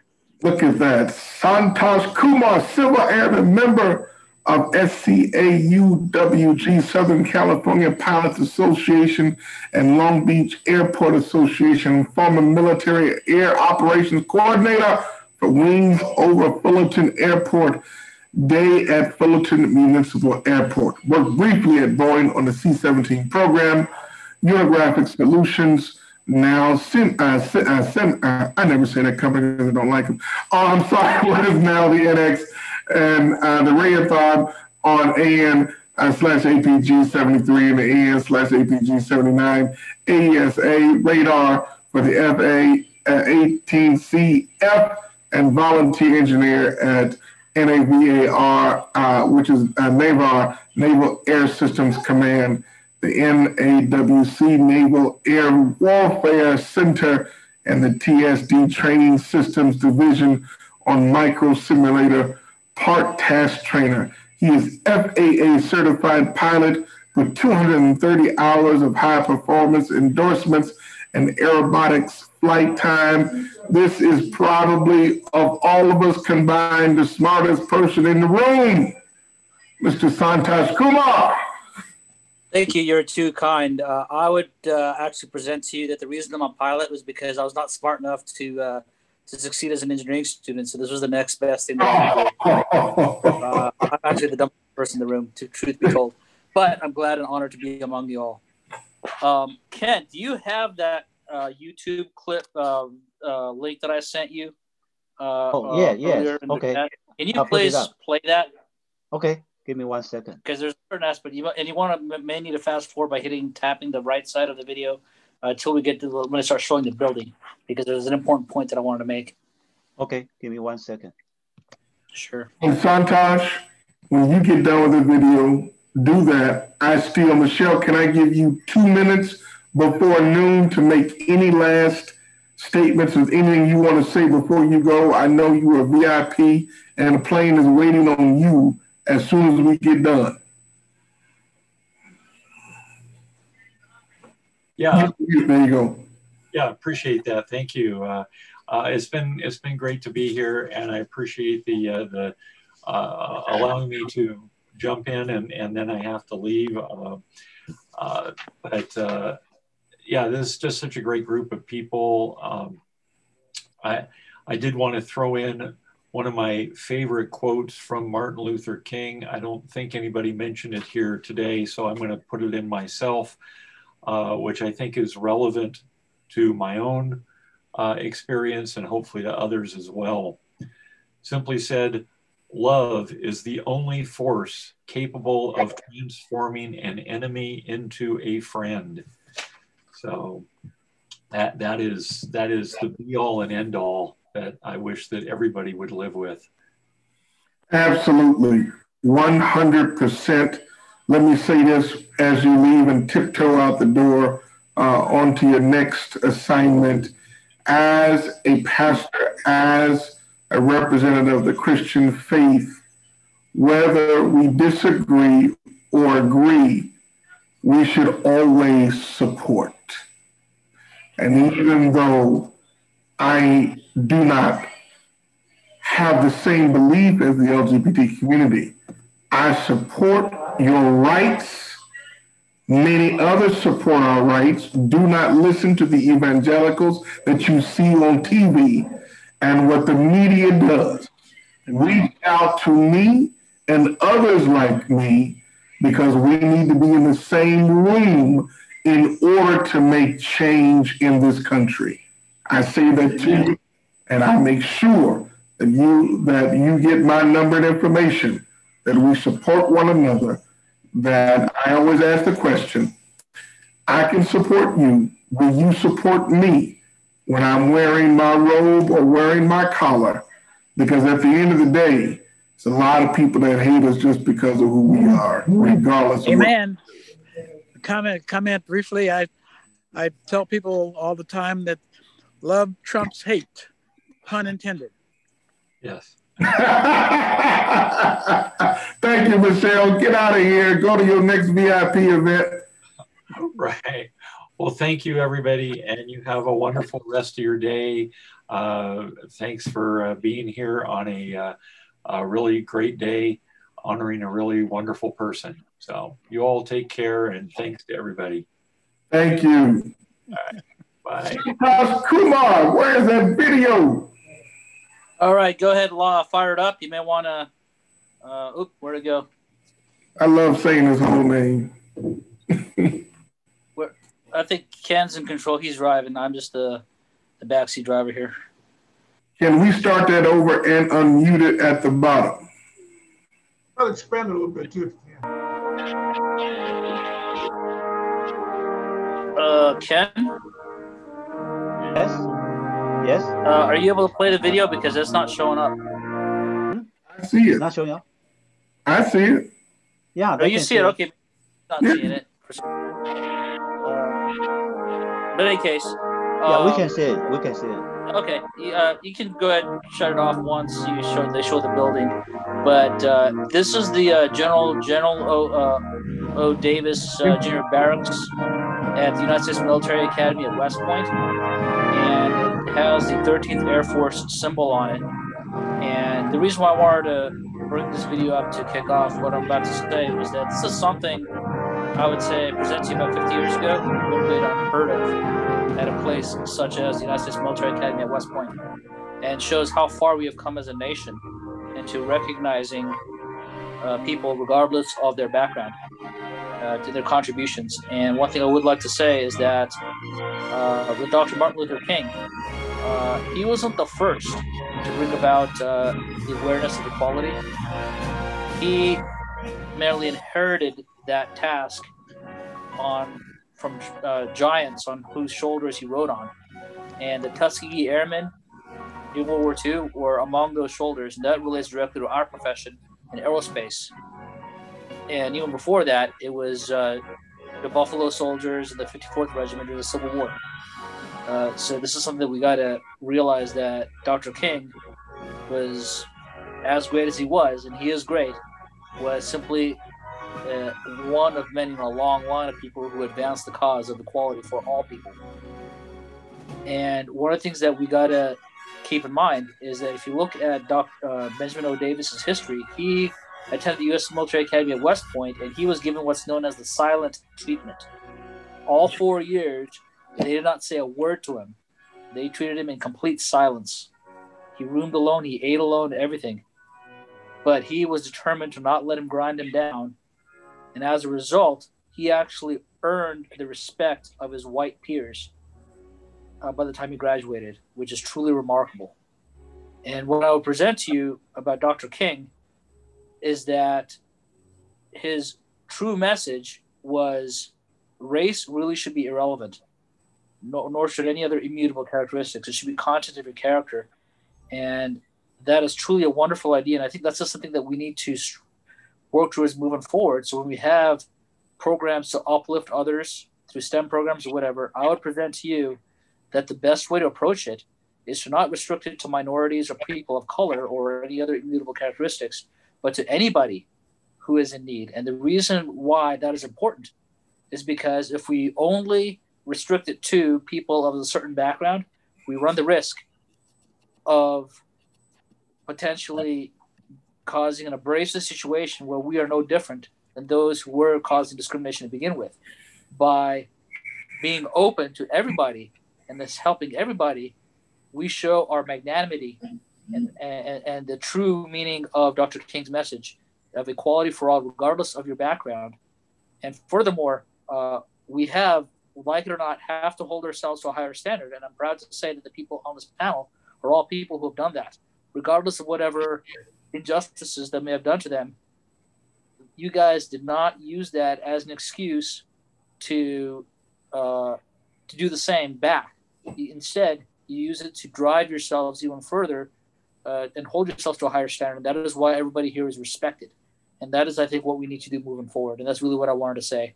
Uh, that we need to focus on a area where we res- where we celebrate our differences, but the most important difference is diversity of thought and opinion. And once we have that, race and other characteristics, whether you're minority or majority, is absolutely relevant. We can then focus on the task at hand, which in this organization is aerospace. But in, but on the big picture, aerospace really is just one cog in a big wheel that serves humanity, and that's really what it's all about. We need to be serving humanity, not any one particular race or anything. And every race brings their certain attributes to the table, and when we all work together, we can actually do some great things. And that's pretty much all I had to say. Santosh, thank you for that. Uh, I really appreciate that. Is a great uh, video. Uh, I have two cousins who graduated from that location uh, at West Point. They are captains and majors of the United States Army. Um, they went to West Point. They're very proud of them. In fact, let me brag a little further. Their sister is uh, an associate, uh, what, what, do we call it? She's an attorney for the Biden um, presidency. She was just announced on Monday as an associate attorney there for the White House. Uh, so that whole, their brothers and sisters, they're a great, great uh, branch of our family. But I'm going to challenge you, Santosh, and I'm going to bring Doug into this one because I hear what you're saying that Dr. King's saying, regardless, and where we should be today, or where you, what we are today, or you, let me say it right, that we should not be looking at people's culture aspects or the minority representation, but it should be open to all. Doug and Alan, do you agree with this sentiment? Or is there a different variation saying that is a good idea, but there still maybe needs some help to make sure people get in? What are your thoughts? Doug first, two minutes, Alan second, two minutes.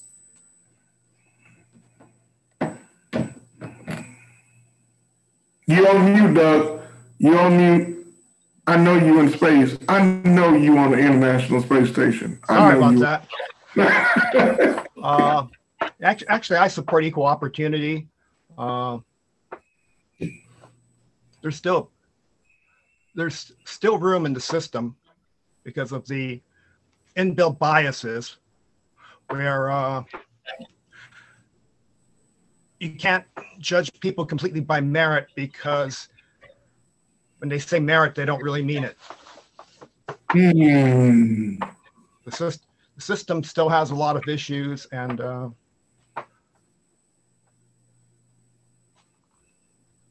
you, uh, I'm not sure I'm communicating communicating things properly, but uh, you're doing fine. You're doing a great job. You know, there, there's still there's still a need for quotas in some places and uh, you know there have there have to be assurances that there's equal representation of everyone. Uh, merit's been used as as an excuse to bleach out, if you will, some organizations, and uh, you know I know Asian Americans have benefited from. Uh, you know, they wouldn't, wouldn't have so many positions in the civil service if it weren't for enforcement of some quotas. Uh, the, the whole business of historically about being qualified has has a lot of shadings to it. Alan. Yo. What do I think? Um, I, I, I agree with Santosh. Um, I think a lot of it, you know, always comes down to our own personal experiences and our own lives, right? That shapes how we how we decide on things. Uh, yes, there is a lot of uh, still, you know, inbuilt biases. Um, but to me, it feels like this sort of stuff will take time to to sort of ease out and solve.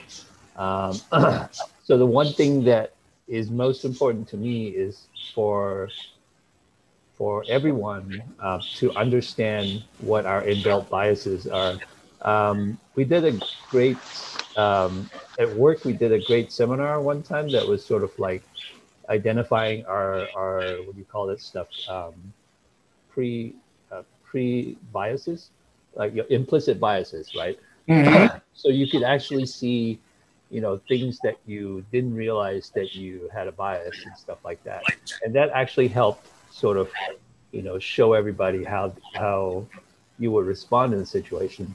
Um, i think if you did that more often uh, you know you would sort of be able to highlight that stuff and try to switch it. Um, but it does seem to me that if you you know just specifically targeted um, you know certain minorities for for programs that it's it's not really you know it really wouldn't be like a a uh, you know a thing because you kind of want the best of everything right? The best of everyone. So uh, i think it's I, I mean i basically agree with santosh is that you have to sort of keep it open for everyone. So. mr jacobs yes before, before you go before you start because I know you can give me a dissertation. Before you start,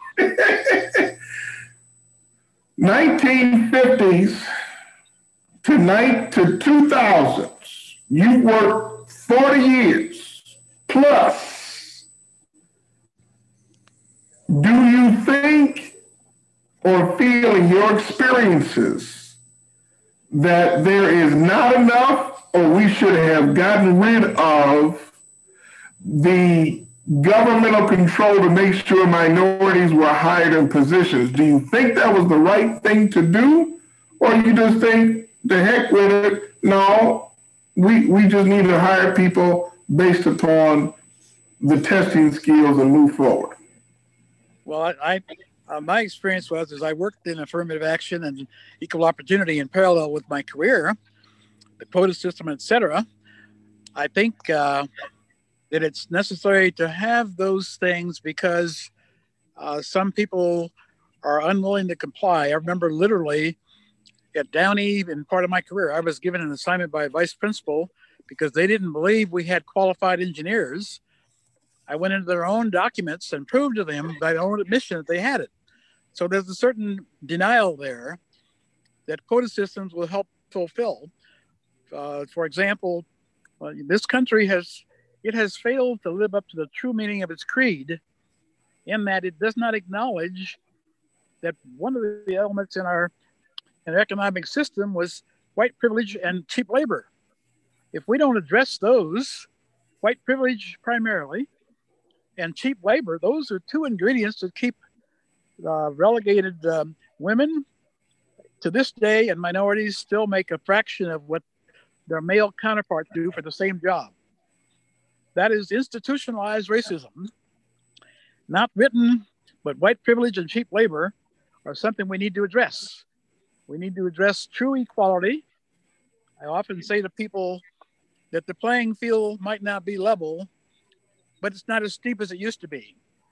We still have a ways to go to truly judge by the content of character, allow people to demonstrate their capability, not prejudge them based on gender, uh, or those kinds of things. And I happen to have worked a lot with LGBT people back in the day when they took couldn't declare it. Mm. I have a lot of empathy for that because my, uh, to my advantage, I could never deny being black. I, I do know I, I, grew up in Val Verde with a, at least one family of mixed kids, some of whom could pass for white.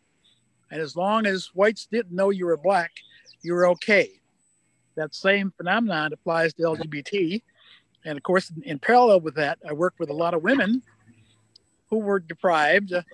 I had the privilege of being the first black in the executive level, along with the first white female. And I remember in, in her case, one of the guys called some, some engineer called up and she answered the phone instead of her secretary who had stepped out for some reason.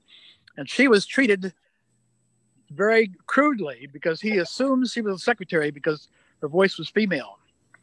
Bottom line, he got fired. And that sent a message back to people that they needed to be careful about who they talked to and how they treated people. And many of my experiences was if I, a lot of people who had feelings differently, uh, sometimes I, I was approached and people would try to convince me that I'm different my discussion with them said, Hey, you don't know enough blacks to determine that I'm different.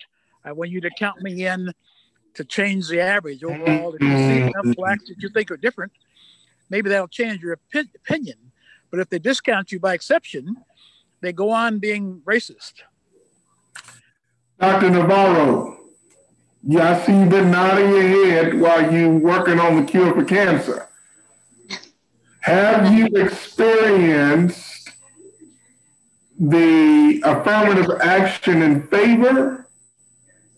And as a woman, and looking like the only woman on the panel, that women are not being represented in the STEM program, in sciences, space program, and even women of color. Your thoughts? Um, if is uh, the question is if the affirmative action is in favor of women? Is, are you in favor of the Oh. affirmative action? Yes. Has it benefited you? And do you need to put it away? But as the woman, only woman here that's that's represented so far, uh, that's I'm looking at right now. How do you feel about it all? Well, for affirmative action, I feel like it's necessary, especially like I am aware of um, the differences in the, um, the the communities here in the Bay Area. There's a, a very big inequality within um, uh, in the low income, you know, in low income schools from the high income schools. There's a really big difference and I feel really I, I, I feel empathetic for students that are not getting the same resources as uh, students from other from other communities that are wealthy. So that's why I'm very into like helping and reaching out. And as a woman, uh, I am also of course in favor of affirmative action because I, I got I had my I had my son while I was in grad school, and it definitely took some of my like uh, my productivity away. And i lost some of my authorship because i had a son. And i wish i had more help when i, I had my my son in grad school. But i was pretty much given a choice to either quit and get my master's degree or start a new project and or go on but just start a new project so i definitely got some help but um, in the end, I, I wish I had more help to encourage me to continue instead of when when they saw me that I was pregnant. Pretty much, people thought that I was a failure and I should just give up with the PhD because it was gonna be hard. so that was that's why I'm I'm here. Um. Well, you are definitely an inspiration, Dr. Cook. What do we do now to get more people of color? but at the same time, to to Santosh uh, I love saying his full name, Santosh Kumar's point, to make sure that we are being equal to everyone. What does that look like? And I know this is a broad question and a tough question uh, because not everyone that are decision makers are on this call or at the table. But if you could tell them how you would like it to be run to make sure equality has been achieved to get people, young people in. What does it look like to you? Well, on the on the on, the young people, mentioned young people. Um, I see today um, that in order to ensure that uh, equality is spread across the board, you know, to all well to all people, equality, it'll mostly have to be based upon upon that people, that person, and of course that person going to be representing their people. Uh, it's going to have to be based upon that person's um, uh, innate um, desire to achieve what it is that they're, you know, uh, going to want, want to achieve. Their, their their desire to do it and their ability and willingness to to to go through it all. You know, to get to where they got to go regardless of what color they are or what ethnic organization or group they come from, regardless of their differences, uh, which is, you can't remove the differences anyway. So I see it as you have what what you what you bring forward is what you're going to be bringing forward. Your culture, everything from the rear all the way forward. And if it's enough to get the job done without being discriminated. We, we can get to the process of saying, hey, this person's up here. He's he's, he's, he's doing uh he's doing 90%, 95% better than everybody else, although he may be uh 10% of the population. For instance, when I was in the Air Force, but even when I was in the Air Force, the ratio of black folks to white folks in there was about this representation of the United States is, you know, then, you know, it was like Mhm. 10 to uh, 10% out of the 100. Right. So, um, I run into a lot of people that allowed me to exercise. They can take examples from this. I run into a lot of guys that allowed me to exercise this. When I went in the Air Force, I was stationed, uh, my first base was Dyess Air Force Base in Abilene, Texas. Yeah. Right. The guys there were in there, they were white guys, master sergeants, uh, staff sergeant, you know, there was my chief, my section bosses and everything, my supervisor. And they recognized the skills that I had. So it takes the recognition, the skills one brings to the table, the knowledge one brings to the table, to let them, and then they let me succeed in that. They let me go ahead and run it. You know, they let me do it. You know, if I should fail, then it was on me. It wasn't on them, but it was on me. But you know, it's the ability to just give the opportunity to, to let you uh, go forward with what you have, even though it's very competitive with the you know status quo, for instance, it's very competitive. Uh, but they allowed me to go ahead and do it anyway, because they saw it was an advantage to myself. They saw they saw it, it was almost like a Tuskegee experiment, almost. You know, we're gonna just, you know.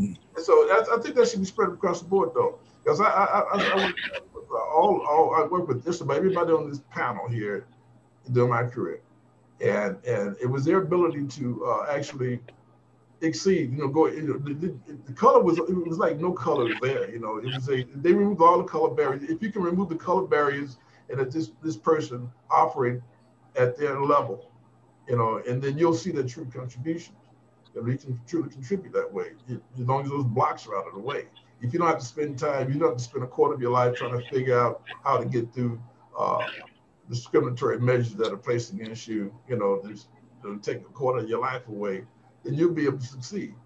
And so it'll take people in those in those certain organiz- those certain hierarchies or within within your say your career path to recognition. It takes recognition. It takes recognition of the being of the uh, uh, to uh, uh, to allow them to go forward and exercise what they intend to do. You know, it, it, of course, it's going to be the good will of everybody, but uh, that's what it takes. It takes you. It takes them to recognize, hey, this guy's a black guy. This guy's a nation. Uh, this guy's Hispanic. You know, what does he have? And they put it up on the table and say, well, you're doing better than uh, uh, little Johnny here from Kentucky. You know, and so why should we let him underperform when you can overperform? And, and, and, keep you out of the out of the picture because we want him to be better than you because he's a white one, you're black. Although you're doing yeah. so, it takes those people to recognize that and then put those and, and, and, execute forward on that. And, and that it also takes a much more spread than just the aerospace industry too, because it's not just the aerospace industry that starts there. It starts nationwide. It's, it starts in all the industries. It's, it's, it's, built up into, you know, you may end up in one industry yourself, but it's a makeup of the entire nation. So it takes that to be spread across the board on all industries and all, you know, areas uh, be exercised. It has to be a, it has to be a practice. It has to be an exercise. It has to be uh, an execution of the idea that uh, to judge this person on his content and his character, his knowledge and skills and abilities to go forward and, and to carry us forward. You know, you, you might be the first man, black man to bust out in the in the Mars, you know, but you, you may you you, you, you got to be something like that uh, that Rolls Royce figure. You know, the Rolls Royce had the little figure on the front of the car. That's right you got to be you, you got to be willing to take on that responsibility. You got to uh-huh. be and bust those doors. You know, you got to be the guy they put out there in the front and pierce through. You know what it is when you're trying to achieve. If you got to go, you got to go to. You got if you're that guy and they take, if they choose that that person, you got to be willing to accept the fact that if, if you're trying to do that, you, you go and go through that. You know, you uh, you will. Um, you got to be that. You got to be that, that willing person. You got to have the desire to do it, and, you, and, then, and then most importantly is that you got to have they you have to have the uh, uh, they have to have excuse me they they, they have to be a system which allows you to be chosen for those positions, uh, regardless or irrespective of your uh, ethnic background. Uh, and basically, that's what it boils down to: is your ethnic background, because that's the main discriminatory factor across the board of all of it, the ethnic background, where you're from. You know, you got people from BC to AD to now and it's all been a difference in, in, in your ethnic backgrounds, you know. and so uh, in what you believe in. Uh, I agree. I agree.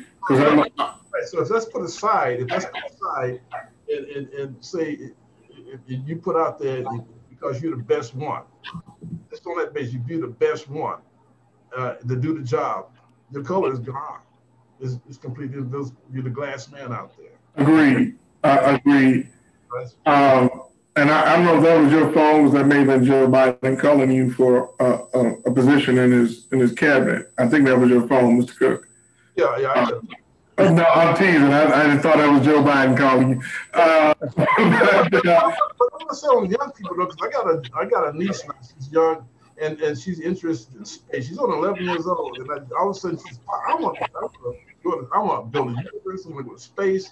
I want to look out there. So I, you know, I bought telescopes and all kinds of universe models and stuff to get a keep her interest there. Now it may be because she's a little model too. So, but uh, I'm gonna the, the interest is gonna be where we start with our kids. You know, if, if we if they if we see a, uh, an interest in, in that particular field, we got to sort of like feed them what they need.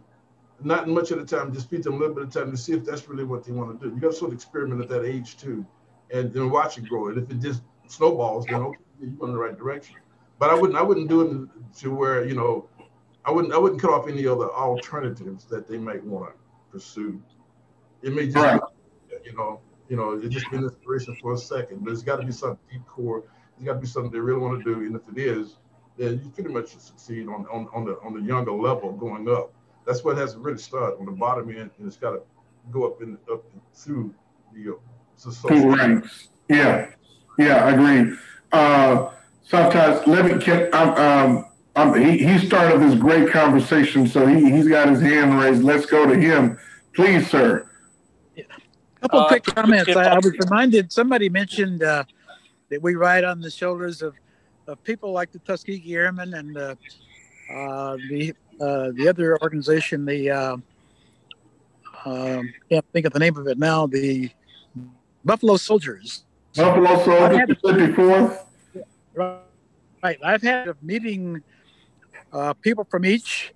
I was just reminded today, most of them have passed away, but I was mm-hmm. reminded today by one of my friends who lives here in San Diego County, whose father, Papa Robinson, is 101 years old, one of the Buffalo soldiers. I plan to get in touch with him before the day is out to commend him for surviving as one of our original uh, uh, examples of people who persevered long before us and made examples of the things that we were uh, able to demonstrate we could do in spite of the fact it was presumed we couldn't. The other comment I wanted to make was relative to uh, the gender uh, issue. Uh, I recall back to high school, my early education, in fact, all of my education, I related to the fact that that women were represented in the school system fairly equally. 51% of the women uh, were, this population was women. Yet when I look back and I see the honor society that I belong to, it was 90% female. And the surprise I got a few years later when I got into the industry, I wondered what happened to all those smart women. They were secretarial, menial roles, all the higher positions were occupied by male Anglos. So I had a question in my mind early in that time frame. What happens to being smart? Without an opportunity, being smart is wasted.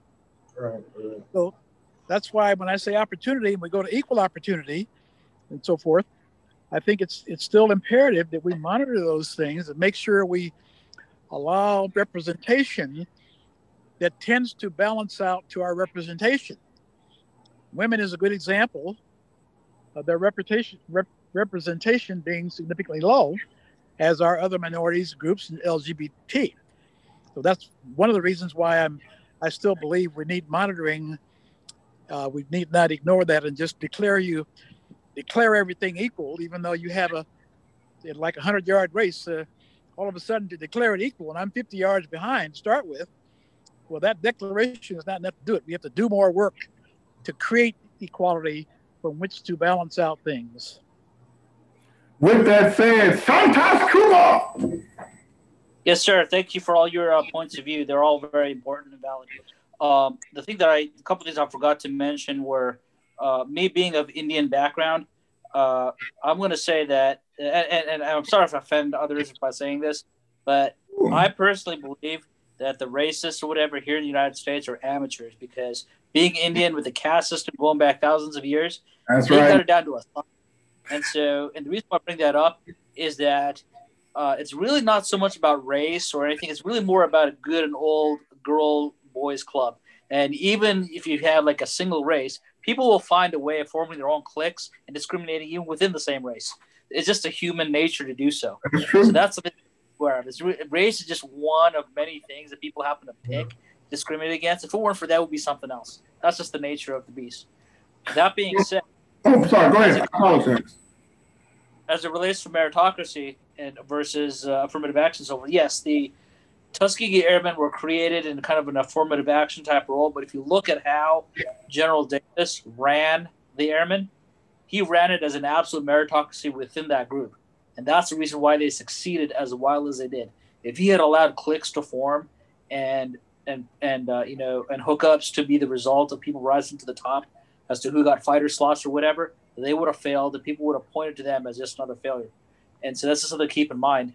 And uh, the other thing that I, one of the saddest things that I have seen this is what we got to be very careful when it comes to relates affirmative action is that people who are very well qualified busted their tail to get to where they are, only to be cut down saying that oh he just got in because of quotas or affirmative action. Yep. That is the saddest thing that I've ever seen, and that's why we got to be very very careful uh, as to how much we push the whole quota and affirmative action thing because it can backfire in a very bad way. And I would present to you that the goal of some of the racists out there is to push affirmative action in order to use that as a cudgel to say, see, look, these people can only make it if they have special quotas, and without it, they can't do it. Whereas if you get rid of that, and those who do succeed, granted, it's a little bit harder, and, that, and life is unfair, I will agree. There is no room for them to be able to make that ridiculous argument. And some examples is uh, one of my friends, he's a, a, white Air Force uh, colonel, very good guy.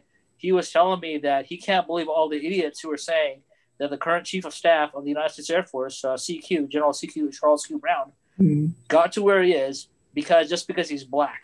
That was an utter bunch of BS because every white officer who knew him knew that he was stellar. Yet people are starting to claim that oh he only got there because he's black, which is nonsense. That's what I'm afraid of. That's the re- that's where I come from. Is that we got to make sure that we don't undermine ourselves in the name of equality because everything that we do is under the microscope. It can result in us uh, it backfiring on us. Hold on, Mr. Jacob. Hold on, Mr. I've had, Jacob. se- I've had 70 years and I still get that. My achievement is because I'm black, because being uh, like being black is a benefit, or or or somehow uh, they give you a 50 point bonus. And Yeah. that therefore, therefore you're not as good as you are. I've had that all my life, so that's part of the burden we have to bear. Uh, bear. Even as as at, at the, the top level, uh, the vice president, you've heard that and Hearst. Other people, part of what people may may tend to say is that you had an advantage, otherwise you wouldn't wouldn't be there. It isn't true, but that's part of what you have to endure. It Comes with the territory. You know, Totally, totally, uh, totally agree. Um, and I have yet to weigh in my opinion. So I'm gonna give you my opinion. I've yet to. I've been acting as moderator. Now I'm gonna step. Ken, I'm gonna step over the panelists now. So um, I get where Santosh is coming from, but at 49 and younger than most here, except for probably Dr. Navarro um, I've experienced as a black man still the areas of discrimination, and I think I'm a smart guy. But when someone tells me, continuously tells me, I'm overqualified, we can't hire you. When they tell me, you're underqualified, we can't hire you. Excuses. When they, and these are they, but they are the people in charge. Now let's qualify it. the people in charge do not look like the people on this screen. Period. They, it's funny that they're not here because I don't see anything but minorities here, and we're supposed to be celebrating equality for all, right? I'm just going to be honest. So it's hard for me when the the folks in charge that do not that are not of color want me to assimilate and if i decide to assimilate i'm still not equal because they're not afraid of just my color. They're afraid of my intellect. They're afraid of me being smarter than them and they will block me at every purpose. My heart isn't to do wrong, but to always do right. But people don't judge me on my heart, they judge me on my intellect and my color. You cannot get around if you're dating a person, I don't care whether you're straight or gay, you date a person based upon what they look like as well as their mind and their heart. They can be the smartest, ugliest person in the world, and you won't date them because they are ugly to you. Go to somewhere else, they're the smartest, beautiful person in the world. So everything that we do is based upon something that is triggered in us that is an attraction or detraction that I don't want to be around this person. So affirmative action helps and it does hinder. There are folks, the, per, the people that say they got the job because they are black, that, can, that statement can be made in two ways or received in two ways. One is positive and one is negative. So when you hear that this statement, think about the person receiving it and what how they react to it. Because if they got the job because they're black, and my Secretary of the Air Force is the first African American to be the Secretary of the Air Force, and it's 2021, it is long overdue. It took the president of the wife of the president of the United States to point out to her husband that you have no blacks flying in the air, protecting the men in the air. And they're qualified to do it because I saw them do it. She then went to Tuskegee and saw them, spoke to them, went back to her husband and said, You were wrong. It took a white woman to make room for black men. And by the way, they were called the Red Tails. And they had all successful bombing it took a white man to lead the 54th and all black regiment in the Civil War. So it takes people of courage. I said, I hope I set the tone. It takes people of courage. It takes people of faith to believe in someone else that does not look like them. And as Mr. Cook says, you have to have the courage to say, this shouldn't be an issue, and I'm not going to make it an issue. And then you open up the doors. We are waiting for people to open up the doors. If we had more people open up the doors that were of the right persuasions for other people that were not of the right persuasion, we would have achieved equality over a hundred years ago. We are not there yet, and we still need, in my opinion, need the affirmative action, need the places, but I'm still mindful that I will judge a person by their content and their intelligence and their intellect to make sure that they're the right person, male or female, black or white, red or green, for the job. And that's where we should be. And I hope one day we will get there. Now, I have a next question for you. One more point. Can I, can I address that question just briefly? Yeah, my statement. Yeah, sure. Okay, I want to address that from historically from one of the experiences that I had in 1965 when I went with Dr. Martin Luther King's SCLC for voter registration was that of uh, trying to assist another group. Half of our group there in Macon, Georgia, was further out in the country, and they had a mechanical problem. They needed a part for their car. And so they knew that I was a little closer to a better town. So they called me. I ordered the part. And what I experienced, because my name, Shelby Jacob, didn't give me away, my voice didn't give me away, I bought, I made the agreement on the phone. When I showed up to get the part, the guy tried to do a turnaround on me. He did a 180. Then when he turned back around, he recognized he had sold me the part. He gave it to me, and without saying so, the attitude I saw was, boy, take this part and get on out of here. The reason I tell that story to this day, 99% of the time when I have any encounter, I do it in writing with my name, Shelby Jacobs. It doesn't give me away. And I don't sound black. To this day, I still encounter that problem.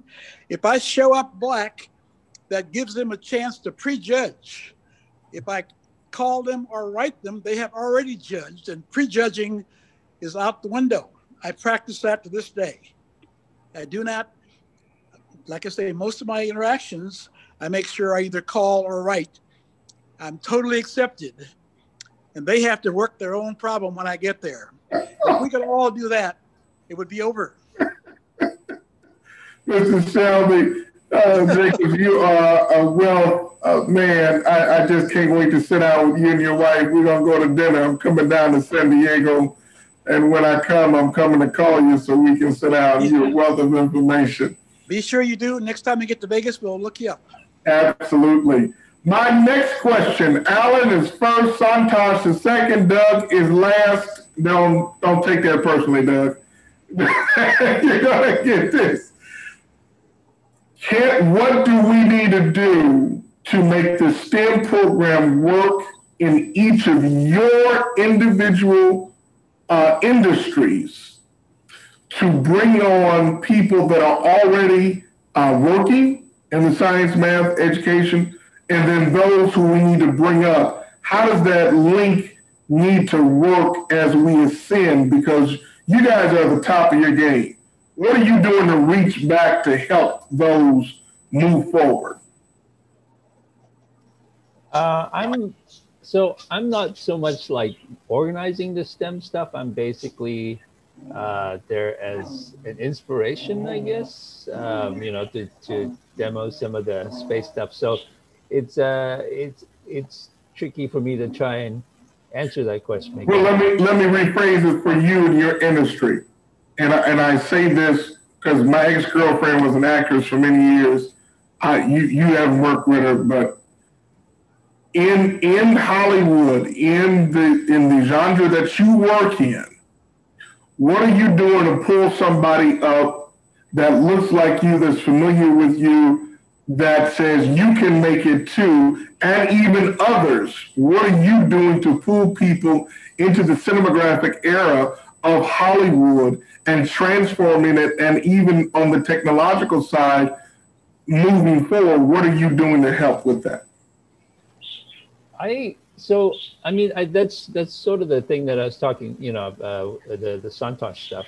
Um, I I try not to uh, see color, uh, and basically, you know, I've, I've served as mentors and uh, stuff for a lot of people, uh, and I've, I've probably set a couple of a bunch of people on, on the right career paths for them. Um, what I do look for is um, uh, passion and, and, and inspiration to succeed uh, and, and the intelligence to be able to do so. And if I see that, um, I will go ahead and point them towards, you know, different uh, opportunities and paths that they can take. Uh, and, and, you know, regardless of, of color, if you will. Um, so that's that's sort of what I try to be. So in a way, maybe hopefully it's the you know we're looking at a little bit of the future of, of what Shelby's helped to, to, to set up, right? Uh, is that there is eventually uh, a, a, time where we can, you know, not see any color and just go that way, right? So. Right. Totally, totally agree. Yeah. And and and and I want to. Um, I'm gonna call you later um, because I want to do when you do your first documentary. I want to be that person that voiceovers it, and and and go from there. I hope I bring some fun and some, right. and different projection to the screen. Doug, you are a techie, techie, techie person. Star Trek was written for you. What are you doing to bring up the next generation? And then what are you doing to encourage the generation that you're with us now or others to to help change the perspective and lens and change that lens uh, to see. And then, uh, Dr. Navarro, that's the same question for you as well. Well, I'm going to deflect you a little bit and uh, point out that Dr. King was a big fan of Star Trek, as you probably know. he was. and, and, one of, and one of the things he did was he persuaded the actress who played Uhura, I hope I'm saying it right, to stay yeah. with the show. Yes, and uh, when I was a little kid, it was a big. Ins- I didn't realize at that time subconsciously. I think I absorbed it that there were characters like Uhura and Mr. Sulu, and to some extent Mr. Spock, who was really not human. Uh, yes. That you know there was possibilities like that, and you know, inspiration from the mass media is important. Uh, when I was part of a big company, I did mentor, uh, hypocritically met, mentor some of my juniors and tell them that they should behave in some other ways that would be more productive for their careers. Um, I've, I've mentored school children, not very successfully always, and, and tutored. And I have to admit, in the last four years, I haven't done too much. I should do more. But I, you know, my cousin, who's a teacher, recruited me to be a pen pal with elementary school children. Oh, and maybe after this, I'll try yes. to brainwash them a little bit more with STEM ideas. But know, I'm sorry, I don't, I don't have any real, you know, your, your question's good, and I don't have any real good answers for how to encourage it. You know, in the last four years, science has been really uh, looked down upon and badmouthed by certain parties, and uh, hopefully, you know, it starts from the top. Uh, we'll be gaining some more inspiration that science isn't so evil after all and that there is truth. Uh, that that's my job. See, uh, that's the whole point. Yeah, I inspire stuff. Hopefully. Let, let you do. Uh, both of you do. Yeah, no, both of you do. Uh, and before you go, uh, Dr. Navarro, let me say this to you, Doug. I live in the real world. I, I, I have to listen to, to Democrats, Republicans, sit on boards, talk to people, but I then I have to go pastor. And I'm a pastor of a church, and I'm not a pastor of a black church. I'm a pastor of a church. Whether you black, white, red, or green, you just come to church. That's my belief, right? So I have to listen to things as well. What I am listening to is that there is not enough science being heard. So I have to contradict you and say that I don't hear enough from scientists and people like you, which is why I wanted to come today and be a part of this because I don't see it. So you are the examples I need to see and go tell tell about uh, uh, as well. Uh, with thank you, thank you so much, Ken. Uh, but Dr. Navarro, I know you got a son. I know you got nieces and nephews, family, friends. Outside of that, and I know you're working on the cure for cancer and Alzheimer's and everything else. I, I know you're busy. But what have you been doing or what you can do in the case of Doug, what he's going to do, poison these kids from across with a pen. What, what is that going to do? What are you doing to help stem the next generation and even those that are your juniors? What's happening? Oh, so far, I because of COVID, we're doing everything virtually. But I've started a program with Richmond High, which is a very low income district um, high school and it's mostly um, Mexicans and black people, black students, and that's because I went to that high school, and it's very low income. And I went to that high school, and for us, our expectation was to graduate high school, and nobody even thought of people going to college. I think when I graduated, only 11 of us went to college out of like I don't know 500 students, and so that's why I went to reach out to them.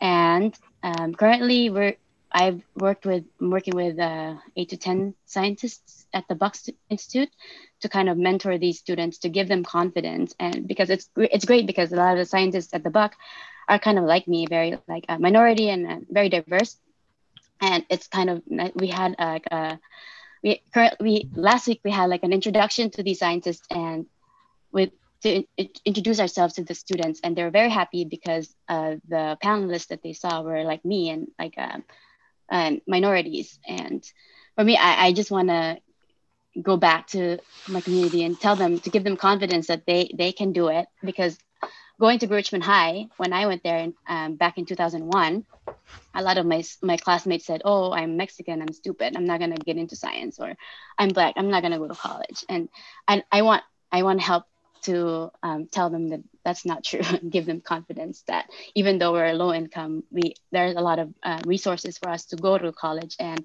reach for our dreams so so yeah currently i'm mentoring um, students from from that school right now how many students are you mentoring?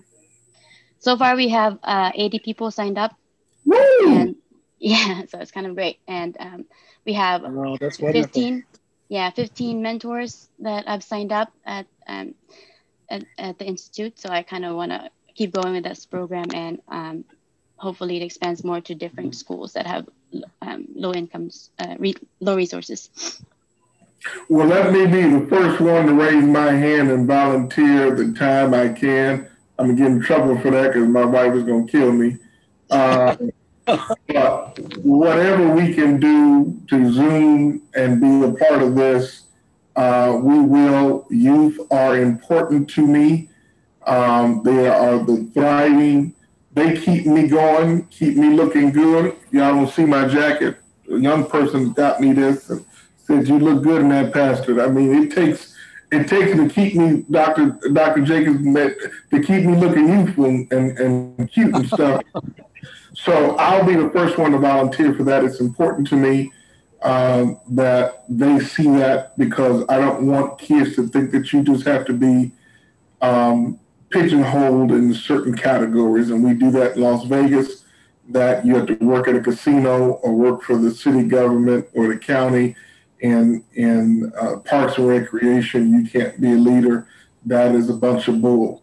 So I, I definitely want to help in that aspect uh, one of my stories, and I'm getting you, Santosh Kumar. Keep, I'm gonna keep saying your full name. Um, is that I graduated high school at 1.99. I'll let that sink in. I am not the smartest person in the room. What I found out was my ability to learn was different from what they were teaching me. Mm-hmm. And so when I found that out and learned my my learning language just as much as my love language, then things begin to change for me. And what I've come to find out is that kids of color learn differently and that we've got to tap in and make sure that they can achieve it educationally if they choose to. But we have to raise their confidence, raise their confidence, and make sure that they know that they're valued more than the economic place that they're currently in. So I preach from the pulpit never judge yourself based upon how you feel.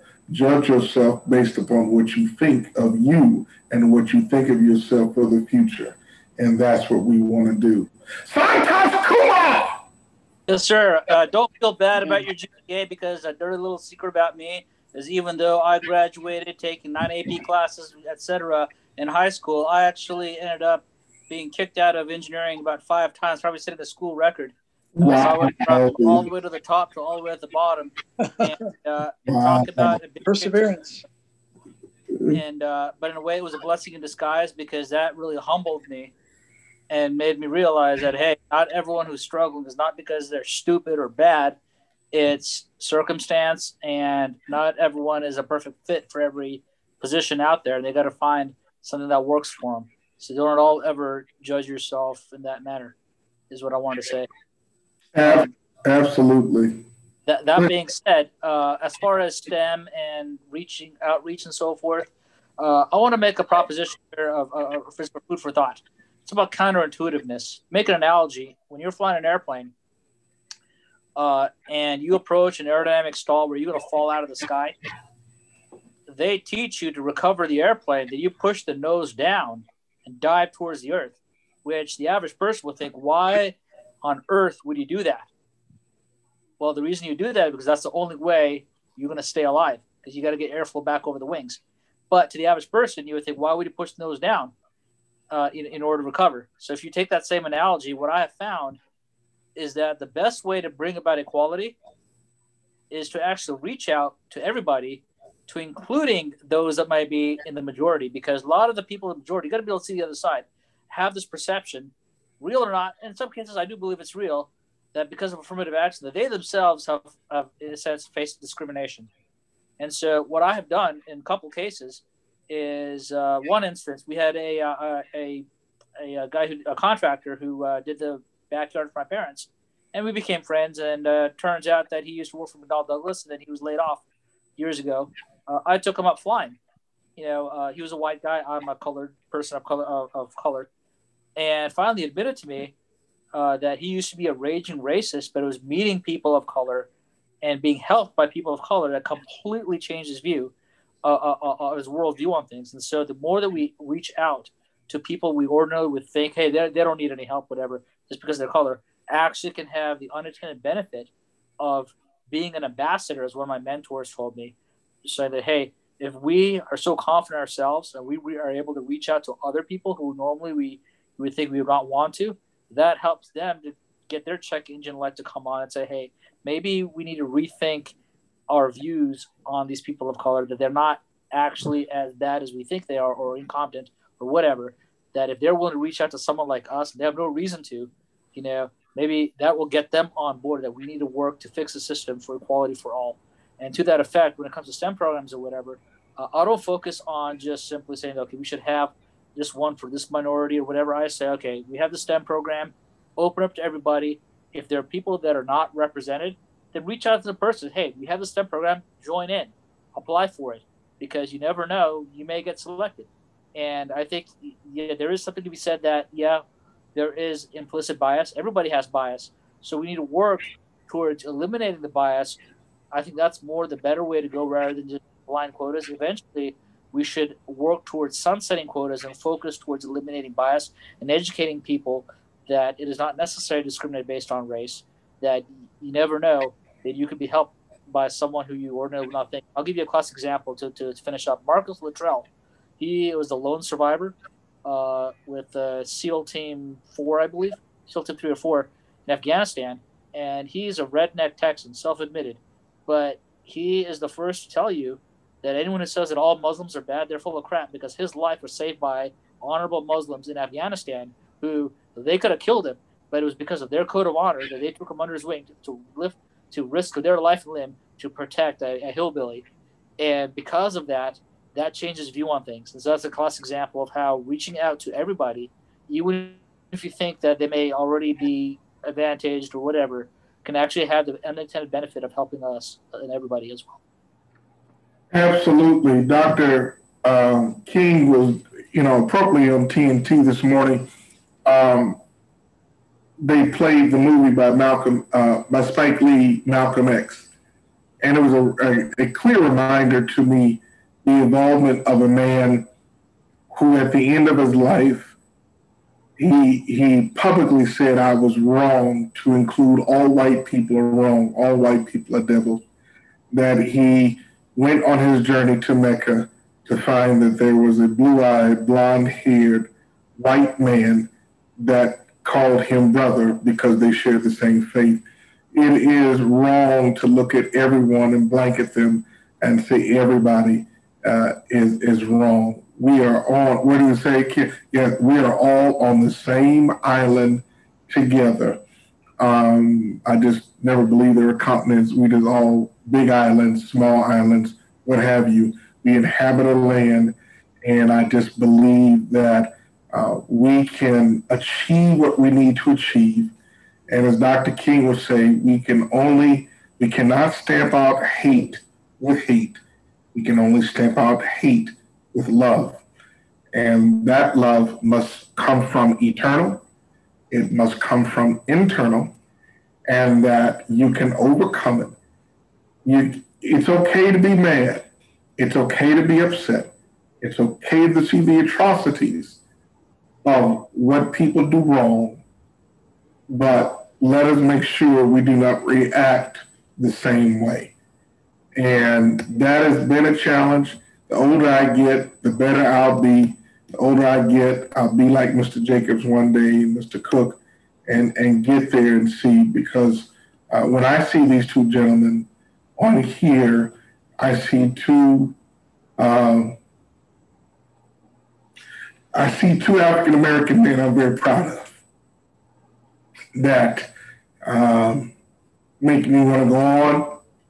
Very proud of Mr. Cook and his career and what he has done as a veteran, as an intelligent man who is sitting in his home comfortably because he is taking the fruits of his labor and he has built a life for him and his family. And I don't know you, sir, but I'm just very proud to share the same melatonin because I look at you and I see hero. And I want to tell you thank you on this day for what you've done. Mr. Jacobs is the same. Um, for years, we didn't know in school who did that photo. We didn't know who helped uh, in those times. We didn't know the hidden figures behind the scenes of NASA. And everything, if you remember what I said, I grew up Star Trek, Buck Rogers, um, Six Million Dollar Man, all those things that were Air Force and space. But here I am on the same panel and discussion with the men and women that are black that help produce that. You cannot imagine the honor that I have sitting here to be on this Zoom dais with you. I thank you for your sacrifice. I thank you for your incredible, incredible patience and love. And I am too blessed to uh, be a, and proud to have been uh, or be a, a transition uh, as a puppeteer in the pulpit for Christ that your father had done as well.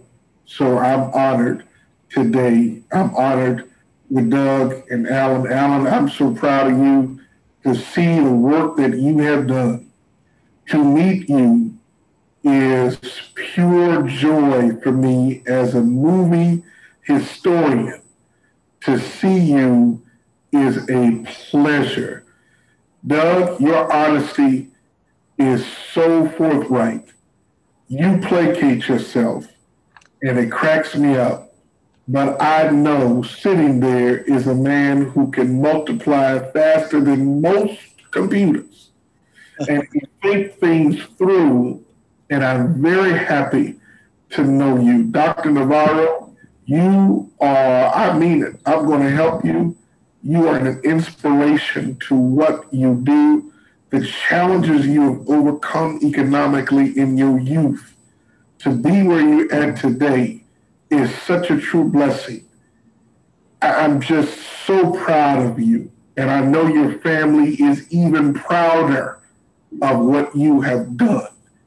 And so we're thankful for your presence on this earth and the life that you give. Santosh Kumar, man, you have the youthful exuberance that we need that has to be in our earth today.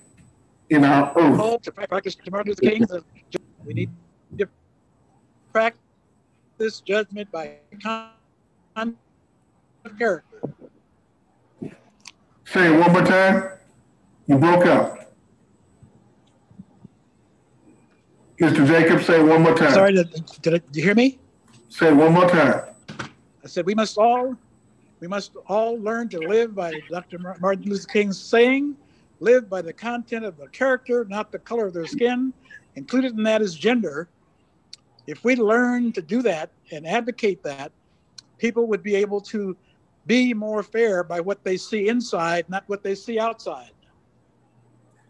And with and with that being said, that's the last word on this whole topic. Let us put our hands together for Mr. Ken, who has taken care of all of this. Thank you so, so very much, Ken. The AIAA LA Las Vegas chapter. Thank you so very much to all of you. God's blessings to all of you. May He shine upon you and give you peace and grace. And we will exit from here and keep celebrating. I am catching a plane. I got to get to another MLK location. Let's go. Let's have a great day. Thank you so much. I look forward to talking to each of you. Yeah, thank you so much, Master, Master Isaac. This is again. amazing. Yeah, well, I wish you will be back with us uh, next, uh, more more time. And all the panelists are amazing. Uh, please stay in touch with AIAA. Uh, Shelby, you want to say something? PM. I was, I was just saying that my, my parting words, I used to say, uh, talk to you later. Now with high tech, I can say, see you later. that is an advancement in technology. I no longer am limited to talk to you. I can see you later. That's a blessing. Yeah, it's a blessing. And today is a uh, blessed day. And uh, thanks to everyone of you and thanks to Dr. Martin Luther King Jr. It's amazing.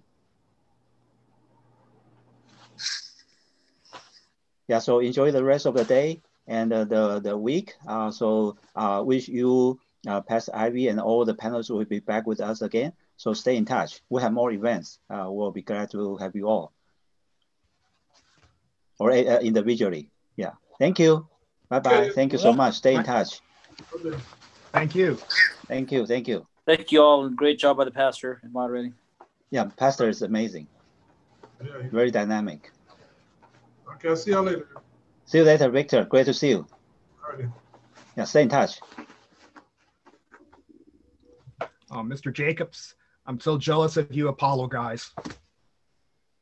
Well, I'm I'm I'm it's only because you weren't you weren't old enough to be there. It was the, the fact that I'm from the 40s and 50s allowed me to work on the Apollo as well as the space station. Wow. I mean the space shuttle. So I worked on two major programs in this country.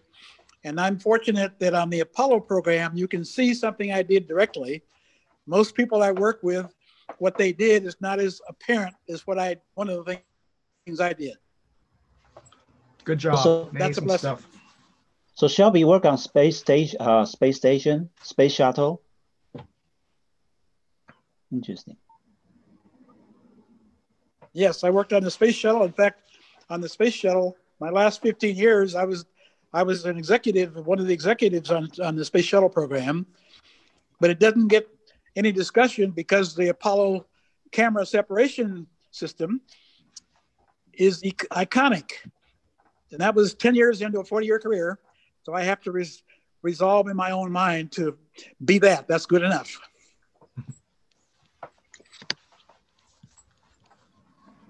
Well, you helped pave the way for guys like uh,